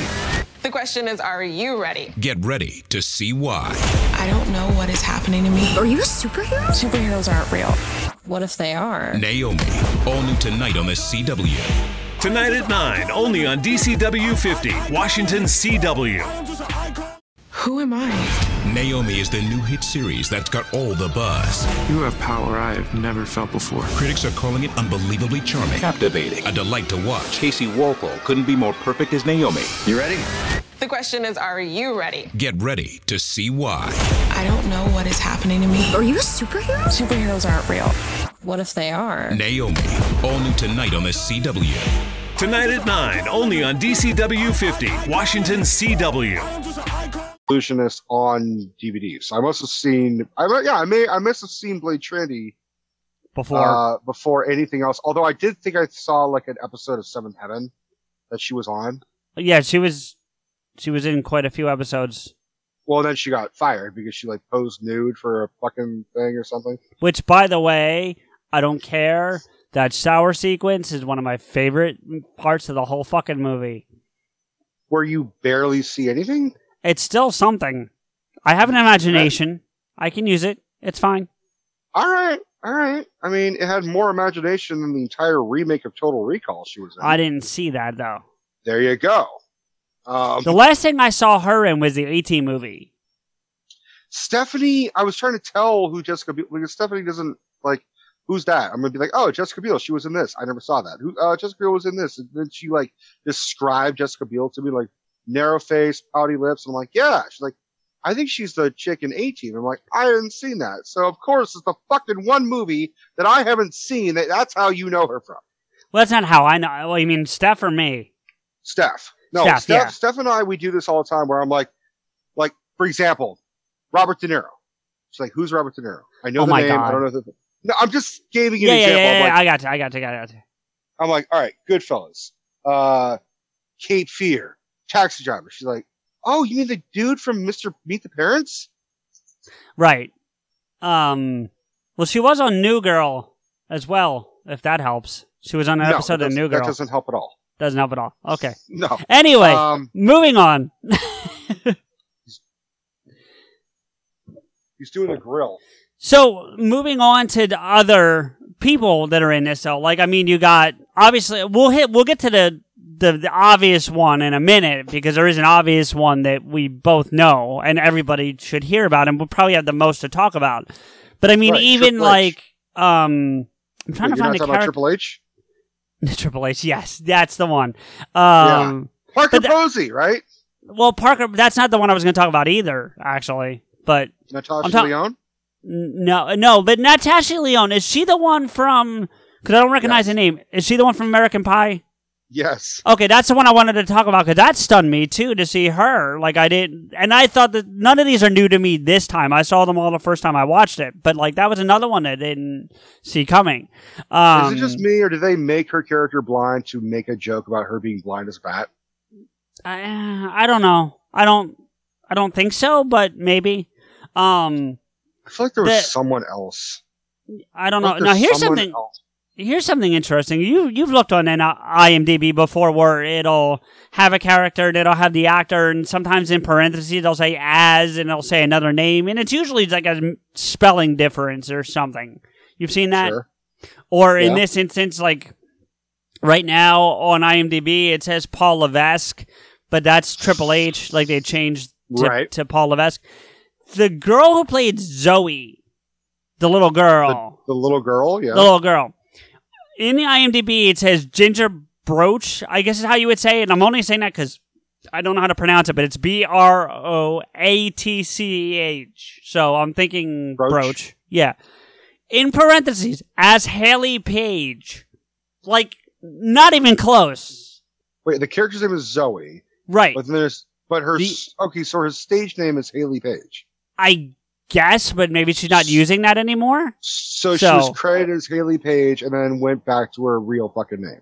uh, that's yeah, but it's just that's weird. Usually, I'll see like a spelling difference or something, you know, like or like like from the last one, Matthew Schulze, the guy who played the the blonde that I was telling you about from Fast and the Mhm. Furious. He's now Chris credited as Matt Schulze, but in the thing Right. it says Matthew Schulze because in the movie he went by Matthew. That's you know what I'm saying? Like, You know, you know, my favorite of those is what's that? Nicholas Coppola becoming Nicolas Cage. True, true. Yeah. But that's still Nicholas. Do you know what I'm saying? Like, Yeah, but it's not even spelled Nicholas with an H, like N I C H O L A S. It's it's dropping the H. Yeah, I mean it's, It's still like Nicholas. Yeah, I get it, but you know what I'm saying, I think. Um I hear what you're saying.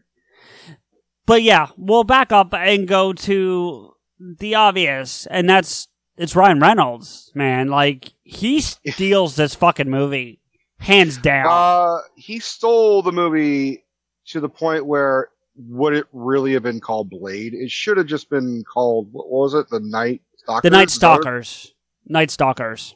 And I could see that like they tried to make this a Night Stalkers movie to set up a Night Stalkers spin-off. or yeah, or at least Blade Night Stalkers or something like that for the fourth one. You know, whatever. Sure.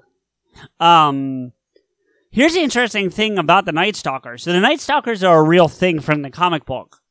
True. Um, and I was looking that up, and it it actually started from Blade being a member of Shield during the Civil War Mhm. um, storyline, but then he goes off and does the Night Stalker thing. At one point, he You have a, you have a roster in front of you? Yes, I do, and that's what I wanted to tell you because it's crazy. You ready for this? Okay. I'm so ready. it's Blade. That's Ghost Rider, Blaze, Morbius, Doctor Strange, and the Darkhold Redeemers, who I'm not familiar with. Holy shit. Yeah, Wait, wait, so you get Blade and then also Morbius. So you get Yes. two vampire hybrid thingies. yep. Like Along who, who with- is- who's the leader of that fucking group? Uh, it doesn't stay. So I uh, stay. It doesn't say. I can talk really. Um, We're running a podcast here, buddy. yeah, right. I'm a talker. Um, I'm a talker, not a fighter. yeah, right. Um, but yeah, dude, like that's crazy. Like, So you have Ghost Rider and Blaze, two people that are like on with skull fireheads. and Doctor Strange. Doctor Strange is a strong character in the comic books. Like he, He's a big. He's a heavy hitter. yeah, that's what I'm saying. Like Yeah, that's surprising. that's a So- heavy fucking cast of people. Now that's only one incarnation of the Night Stalkers, according to this. In another version, there is Hannibal King, who Ryan Reynolds plays. Well, it's if we're really being honest, Ryan Reynolds is playing Deadpool hunting vampires. Because Well, Hannibal yes, but I'm saying the is like character name. significantly older. Well, uh, yeah, but I'm saying the character name that he played. I'm not Sure. Yeah, he. Uh, Yeah, you're absolutely right. He was. He was because this came out before Origins for sure. Yeah. So th- this is Vampole. Vampole. I I think I think Van Wilder got him this role for sure. I think this is this is Vamp Wilder. Vamp Wilder. Vamp Wilder. Vamp Wildpool.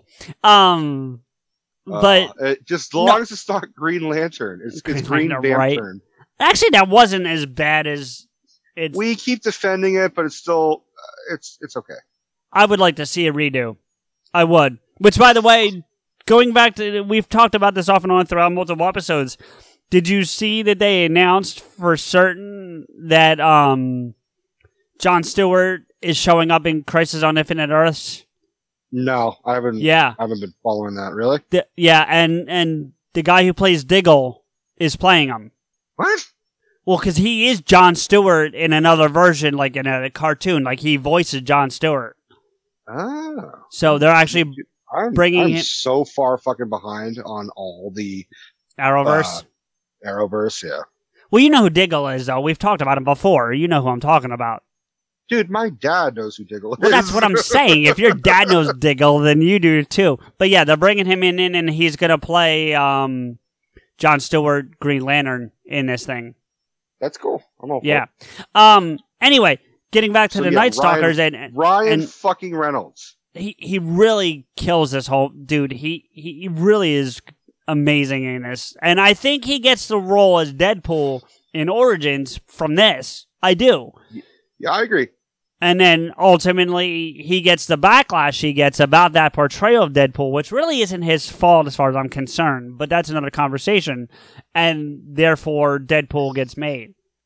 If you are being honest, this is him trying to play Deadpool in every movie that he possibly could until he gets the Deadpool that he finally perfected it. Right, but what I what I've read about um Deadpool, well not Deadpool, but about Ryan Reynolds' interaction with the character of Deadpool, I don't think he was aware of him at this point. He was on the set of Blade Trinity. David S. Goyer gave him a copy of Deadpool on the set of Blade Trinity and said, "You gotta fucking like go for this." Yeah. And sure enough we got it. You know. Can I can I uh, say a little bit more about behind the scenes? Yeah, please. So I kept saying that Wesley Snipes, you very audibly see, uh, doesn't want to be in this movie because he's very heavily not in this movie as often as the other two films. Sure. This really is the Jessica Biel, Ryan Reynolds hour is really what this is. Yeah, it's like you said, setting up for a Night Stalker's either spin off or sequel. Yeah. Uh, Wesley Snipes hated David S. Goyer being picked as director. Uh, I guess the argument was, well, he wrote the script, so he could direct. I mean, not really. I personally don't like give David S. Goyer as much praise as everybody else does. I, I find a lot of what he says. I mean, I, I respect the fact that he's a comic book nut and I understand that. I, but I also think he makes sometimes great decisions for comic books and he also makes really fucking awful like sentiments about like I, he made a quote where he said the only reason why She-Hulk was created was so the Hulk could have sex with somebody. Like he comes off very That's, yeah. miso- not misogynistic, but very sexist. And then when he was like, when they were like, "You're that was a really sexist comment," he said, "Oh fuck you, suck my dick." Like he really just, I gotta, I gotta admit, like I respect someone who owns their thought process and Sure. you know, but at the same time, it's like you're okay. So what you're just saying is that you're an asshole, and you're not Yeah. denying it. Um, like he also had a quote about Batman saying, "In my, ver- you know, in my world, Batman could be gang raped in prison." And we're like, why the fuck would that be a thing, dude? He also came out, even though he didn't, I think he did, didn't he come out and say something about Batman killing, even though he didn't have anything to do with, well, he had something was, to do with, well, that, that was Snyder. oh, that was Snyder. Okay, my Mhm. fault. Yeah, I got my people confused. Although I think both of them, I think they both were of the same opinion. Like, get over it. Fuck you, you fuckers. Like, no. Well, that leads me to something I kind of wanted to talk about, and that that's going into the next Blade movie that obviously we know little to nothing about, except for who's playing Blade at this point. But But I, but I still have more background. oh, I'm sorry. F- finish that first, please. So, to the, Patton Oswalt confirmed this. He said uh, Wesley Snipes refused to speak to David S. Goyer in person. He refused to talk to him, and he would write notes on post-it notes and sign them as Blade, and have like his assistant bring like a conversation to David S. Goyer, and David and he and apparently Wesley Snipes was also in his trailer smoking copious amounts of marijuana. Well, here's the He thing I would just be curious. Be. Here's the thing I would just be curious about, right? And you know, Goyer's involved in all three of these movies. He only directed the one, and I know that, but he was involved in all three of these. You got to imagine Yeah. he was on set for a good majority of the Sure. movies. So why is it suddenly three when it all goes to shit? That's what I'm saying. Is I think, I think Wesley, despite what he says, I think Wesley was like, huh, I gotta get out of this. He may have said, okay, I think David is a talented writer because David S. Goyer wrote Blade with Wesley Snipes in mind. Like they originally wanted to do it to give it to Laurence Fishburne. They wanted to do it to LL Cool J. Like that was the number one. But he said, no, fuck you guys. It's gotta be Wesley Snipes. And he wrote Blade with Wesley Snipes in mind and his voice. And I think there are writers and there are directors and you can Yeah. see the difference. You know, if, if, if a talented directors try, try writing, I think that's a little bit easier instead of writing to directing. It's a whole other language. Right. And I think David S. Goyer, I think, I mean, I'm not going to say he shouldn't have done it, but I'm, I'm saying The difference is David S. Goyer is a little bit more experienced now. But I think okay. back then he was just wet behind the ears. He's only he's only directed four movies. He's only directed seven things total, and he's only Right. directed four movies. The other three were TV shows and episodes of them. So, So, the ba- first, so basically, Blade Trinity is the only movie he's directed, is what you're saying. unless you know Zigzag, The Invisible, or The Unborn. Uh, no. Okay, then yes to your question. Uh, what else? There's some more background shit. I'm trying to remember what the fuck it was. Uh, oh, um, uh, Wesley Snipes apparently did not like Ryan Reynolds to the Well, that- point where he, to the point where he called him a cracker. And they wrote that dislike into the script, if you remember. So Yeah, he said to, uh, Ryan Reynolds, he said, you know, you'd live longer if you didn't talk so much. Well, I will tell you this real quick because one of the things I did when I went back and watched these is I went over to the bonus features. Now I didn't watch most of them because I didn't have time, but the only one of these.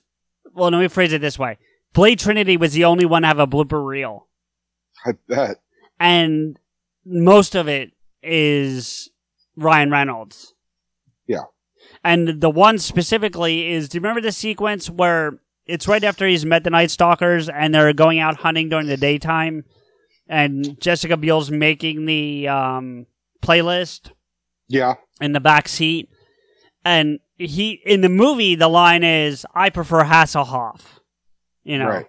There's like seven different sequences of on the blooper reel of different it's it's like the Jay and Silent Bob thing when he's going you're a couple fuckholes and they show like if you watch the blooper there's like 10 outtakes of him doing different things it's the same concept of that and he's like one of them's like I prefer Clay Aiken because I kind of look like him. And there's, you know, there's another, he does like six of them, and it's hysterical. And you can, you know, I'm not saying that Wesley's in the car for, but it's it's definitely, you know, Oh, I can guarantee that Wesley Snipes like was not even in half the filming. Yeah, Like, probably don't. See, unless you see Wesley and them in the same shot. He's not even I- there. I, I, he's not even there. Yeah. Uh, there is one part that was completely unimprovised by Ryan Reynolds that they kept in the movie, and you see Wesley Snipes' genuine reaction, which is like, "What the fuck did you just say to me?" Was he said, "Also, just a thought, you might want to consider blinking once in a while." I remember that part. And Blade and Blade looks at him. He's like, "Motherfucker, what'd you say?" And they just wa- and then Ryan Reynolds says, "Sorry, I had a uh, a lot of sugar today." Yeah. And then Blade walks off, and he looks at um, Abigail, and he says, "He hates me, right?" Yeah. He's like, "Yeah." And that was like basically Ryan Reynolds being like, "Wesley Snipes doesn't like right. me." Well, that's the part I was talking about where it was written into the script. Now, whether that was improvised or not is it's in the movie, you know. So, um, look, it, how do you how do you feel about Whistler being a fucking glorified cameo, and also having Dracula have the appearance of him? Uh, Did you find that disrespectful, like I did? No, I didn't. Um, I I think the cameo was a good way to set up Whistler's daughter without it just being thrown in your face. I felt like, you know, um, Isn't the name Whistler's daughter like a fucking movie or something? I, oh, I don't never, know, but her name name's Whistler's Abigail. I mean, she has a name. It's Abigail, but I, I know, but Whistler's daughter just sounds. I, I might be onto something. I'm looking it up now. I got you. But they, but they also set up like the fact that he had a couple daughters right, and they died. So that means this other daughter is born out of wedlock. she said that. She did- oh, I haven't seen the I haven't seen Trinity. Uh, they for a long uh, well, no, there's a movie called Hitler's Daughter, but no Whistler's Daughter. So maybe that's the one you're thinking of. I don't know. no. Um. Anyway, yeah. At one point, because they address it directly, Blade says to her, "I thought Whistler's family was killed by vampires," and she goes, "Oh, they were. I was born out of wedlock." Got it. She, yeah. Uh, this is what I discovered. It's not Whistler's daughter. It's Whistler's mother. It's that painting of that old lady Oh, sitting yeah. in a fucking yeah, chair. I know that. Yeah, I know that painting. so Um, that that just threw me off. That Sorry. Well, yeah, but anyway, Um, yeah, it's it. They they definitely address that in the movie, like it. But no, to your point about the Drake looking like him, no, that's a great way to break past the system because it's clear Whistler had been there before he died. Oh, so you're right. They did like a retinal scan or something. And not only that, but just the fact that he had been there before because he remember that's where that, that's where he gets the the the well see you Mouth haven't seen guard. it no the inhaler that the new serum delivery system that Uh huh. in the third movie he he gets a serum by like putting this thing in his mouth and biting down on it it's like a it puts like it shoots like a gas into his throat that he absorbs and he got that from um I think Patton Oswalt actually built it his character Yeah. and so that implies that Whistler had been to the Night Stalkers at some point. And Yeah, also, he he, said, set like- up the whole program. The Night Stalkers apparently are multiple cells. It's almost like a terrorist cell, but in a positive way because they're not, you know, killing. They're killing vampires, not people. They're like they're not, you know, out to harm people. But I, w- I- I do have to say one of my favorite parts of this movie is when Dracula goes into that vampire shop. yeah, actually, I didn't like that. I thought it was stupid. I mean, I get, I get it, but I thought it was kind of forced. It felt cheesy and forced. If I'm really being honest, I don't think Dominic Purcell's Dracula. I, I, I, I don't like the fact they call him Drake. I think that's fucking stupid. Well, it's bringing it into modern times, you know, but I get what you're saying. Like, I'm not finding fault with your argument, but it's just bringing it into modern times. So that's what it's about. Um, yeah. That's, that's just my opinion, though, you know. But you know, another reason why we're talking about this is because we talked about Ryan Reynolds' quote, cock juggling thunderfuck. Thundercunt. Thundercunt. Yeah. And that is just perfect. I still Reynolds' always special- thought it was cum guzzling to the point that when we watched it today, Deb, it came on and Deb was like, they changed it. And I'm like, no, unfortunately they didn't. We just had it wrong. Yep. Uh, there's another line that I'm looking forward to watching where he, he said, uh, I farted and I ate and I had a lot of garlic. Sounded deadly. yeah. Yeah. And yeah. There's also when he sees the fucked up, like, Reaper dogs, he goes, fuck me sideways. I actually love that. I used to use that. I used to use that pretty regularly. I, I say it a lot where I'm like, I stub my toe. I'm like, oh, fuck, me, me sideways. sideways. Yep. Um, but I want to, you know, we, we keep talking about the comparison to Deadpool, and that leads me into the last little bit I want to talk about before we call it a night, and that is first, do you think they would, they're going to make this Blade movie an R rated movie? Do you think they're going to stick with the PG 13, or do you think they're going to kick it to an R? What I think is likely, first off, is there a, there's a part of me that wants to see a rated R Blade movie with Mahershala Ali. Yeah. But there's, I also think they don't need to make it rated R. They don't need to. You know I no. Um, I agree. I think, I think they can get away with a lot of, because if you really think about it, the only thing that's really rated R of the first three Blade movies are the F bombs and the blood splatter. the, a lot, the, the amount of violence, or at least the way it's portrayed, we'll put it that way. Right. Yeah. If you took out all the blood and all the fucks, you could yeah. have you could Yeah. you can make uh Blade a PG-13 movie because all the vampires smolder and and burnt turn Yes. to ash. Yeah. I could see Disney going that route. I would also say now you haven't seen it, but I could see them going the Buffy route. When Buffy the Vampire Slayer dusts a vampire, it's similar to when Blade stakes st- kills whatever a um a vampire. Instead of fiery smoldering ash, it's just straight up ash. It's Right. like brown like human boom and then uh, vampire and then skeleton but like dusty. And then they they they turn to dust. Whereas in Blade it's you know, looks like they set something on fire and it smolders. That's basically what it looks like. Right. I so, think they would probably go that route. Right. And that's the thing that leads me to the next thing, uh, which is connected because we've been saying how it's kind of a Deadpool backdoor movie, right? Even though it's not Deadpool. And the director of Deadpool 2, David, is it Leitch? Litch? I don't know how to pronounce it, the last name. I don't. I, I honestly don't know. Okay. Well, th- with all respect to his name, because I'm not trying to be shitty about that, he came out just recently and said that Deadpool 3 does not have to be rated R.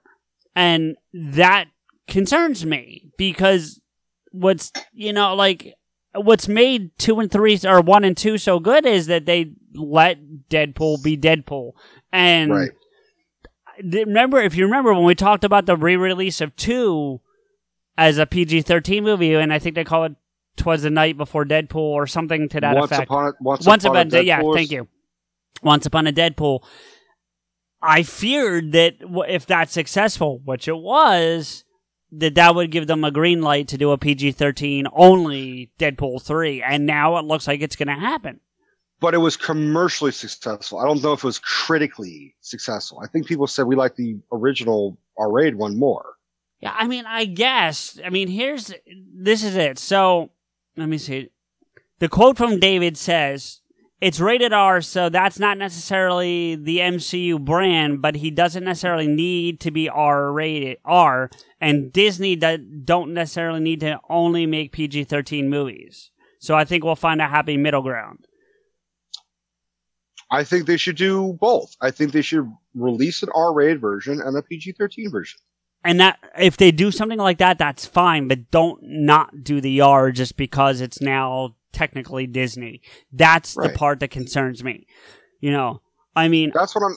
I- mean, it's that thing. It's that thing that I said a year ago, which is just do both. Just Yeah. fucking do both, and then ID every kid that tries to go in the R-rated one. Be like, you are clearly not okay to see right? this. Or well, you're allowed R rated if you're there with uh, uh, an adult. They do let you in. Um, Right, but you can also tell the fucking adults don't bring your fucking kid to an R-rated movie. True. Um, sticking with the MCU, I have one last quick, little quick thing I want to talk about, and then we're going to call it a night. And that's the thing that we talked about briefly with Henry on the last episode, where we talked about the Trevor Slattery in prison one shot. I um I actually in the week since we recorded went and watched it, and it's really kind of interesting. I really actually enjoyed. It. Have you have you seen it?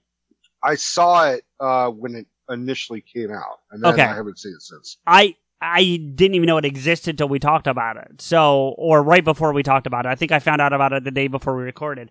Um, and I watched it, and it really kind of makes me interested in seeing that. And honestly, my my God's honest opinion, and I don't think they'll do this because I just don't think Kevin, Feige will want to do it. That should be the the opening scene for this Ten Rings movie that's going to be coming. Like they should start it with that sequence. Maybe cut off the part with Sam Rockwell, and that's no no disrespect to Sam Rockwell. It just wouldn't fit with the flow of the rest of the movie. But you know, and it's actually a really big part at the very end, so I think they could cut it without doing any damage because it's really like the last shot of the whole short. Yeah, You know. I would agree with that. Um, but the rest of it fits. The only thing that I'd find interesting is the guy who plays the reporter. I don't know how much you remember of the short, but the guy who plays the reporter who's interviewing Slattery, who ends up being a Ten Rings member, because remember they tried to assassinate Slattery in prison, is the same guy who loses his legs in Batman v Superman. The guy that's in the wheelchair that blows up the Senate building. Scoot, what's his name? Scoot Wilson? Oh, Scoot Scoot, McNairy? McNairy. You're right. Yeah, yeah, yeah. Scoot McNairy. It's the same guy. So it'd be interesting to see him jump from DC to Marvel if they do it and if they keep him on the Ten Rings thing. I mean, it all depends. But I mean, dude, Ryan Reynolds made a fucking career going from DC to Marvel, Marvel to DC. So, true, true. So I mean, Hannibal anyway, King, fucking Green Lantern, Deadpool twice, yep, plus uh, R.I.P.D. He's in that. yeah, That's a comic book movie. yep, yep, yep. I mean, the only Um, person who's done more, I think, was Chris Evans. Has he jumped back and forth? Fantastic Four. That's on Marvel. Uh, I know. Fantastic Four, Captain America. Uh, he voiced Casey Jones in TMNT, yeah, that I knew. Yeah, and he also was in Scott Pilgrim versus the World. Chris Evans is in that movie. Yeah, he plays uh, one of the boyfriends. I'll have to go back. It's been a while since I've seen it. I actually own it. I like that movie a lot. But um, Um, I want to say there was one more. I don't know. Well, anyway, But all right, I just wanted to get your thoughts on that because I I have concerns about them making an only PG thirteen Deadpool. Like I really do. I I think if they're going to be do PG thirteen, they have to have at least one f bomb, but have Oh, it yeah. not be some motherfuckers are always trying to ice skate uphill. Which, what the fuck is that line, dude? I don't know. That is like even on like an Arnold Schwarzenegger like punny quote. That's pretty fucking bad. Dude. Yeah, yeah, it's bad.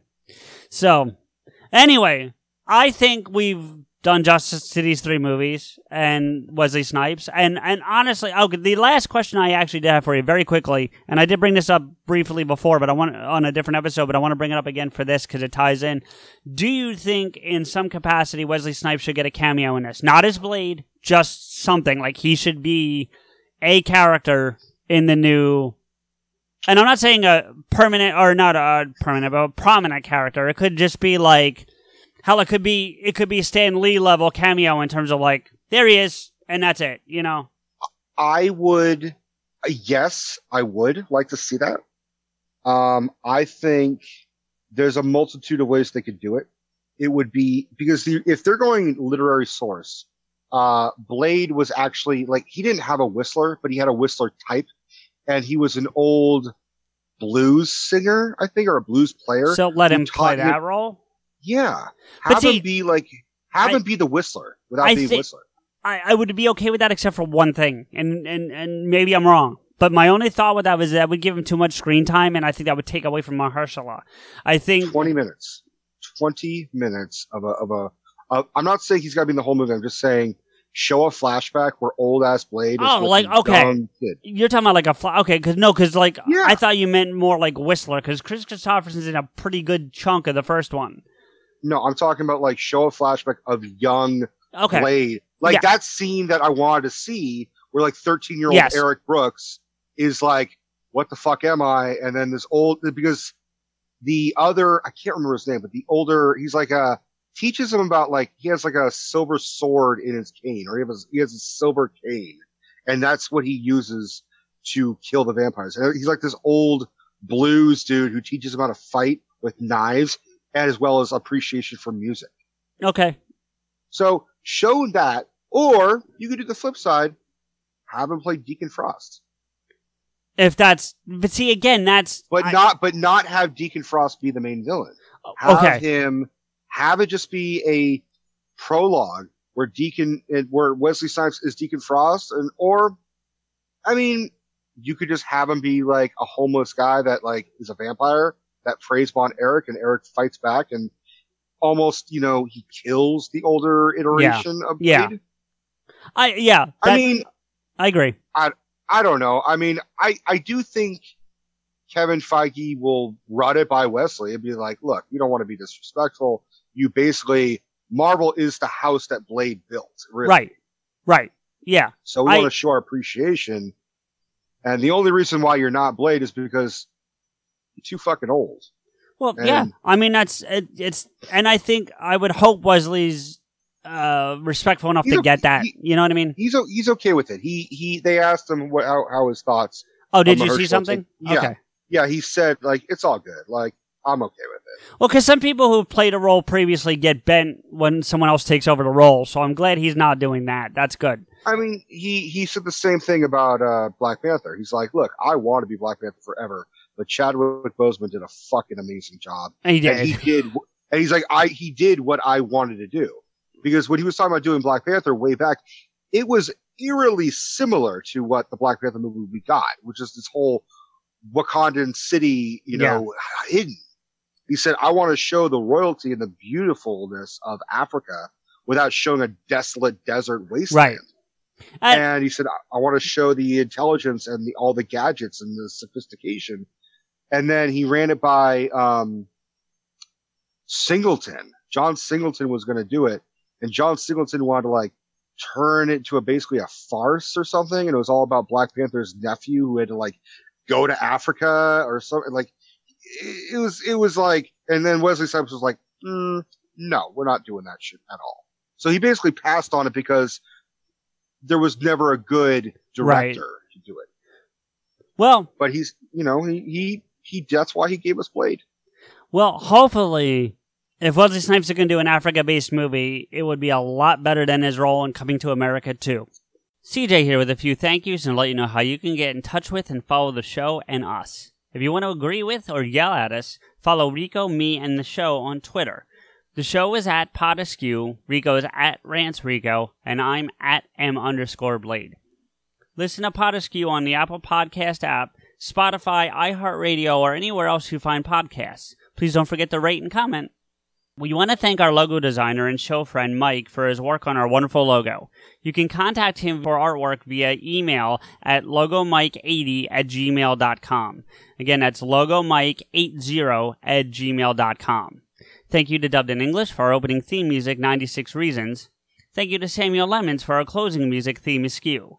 You can find Sam on Twitter at Samuel Lemons, all one word, and his music on SoundCloud at www.soundcloud.com slash Samuel Lemons. Finally, our biggest thank you is to you, everyone, for listening. Rico and I really appreciate your time and look forward to bringing you another episode soon. I'd rather be a pet than cattle. You got me, B? What do you think about that, man? Two things. One, I've been on to you since they turned you. Two, it's not a dud.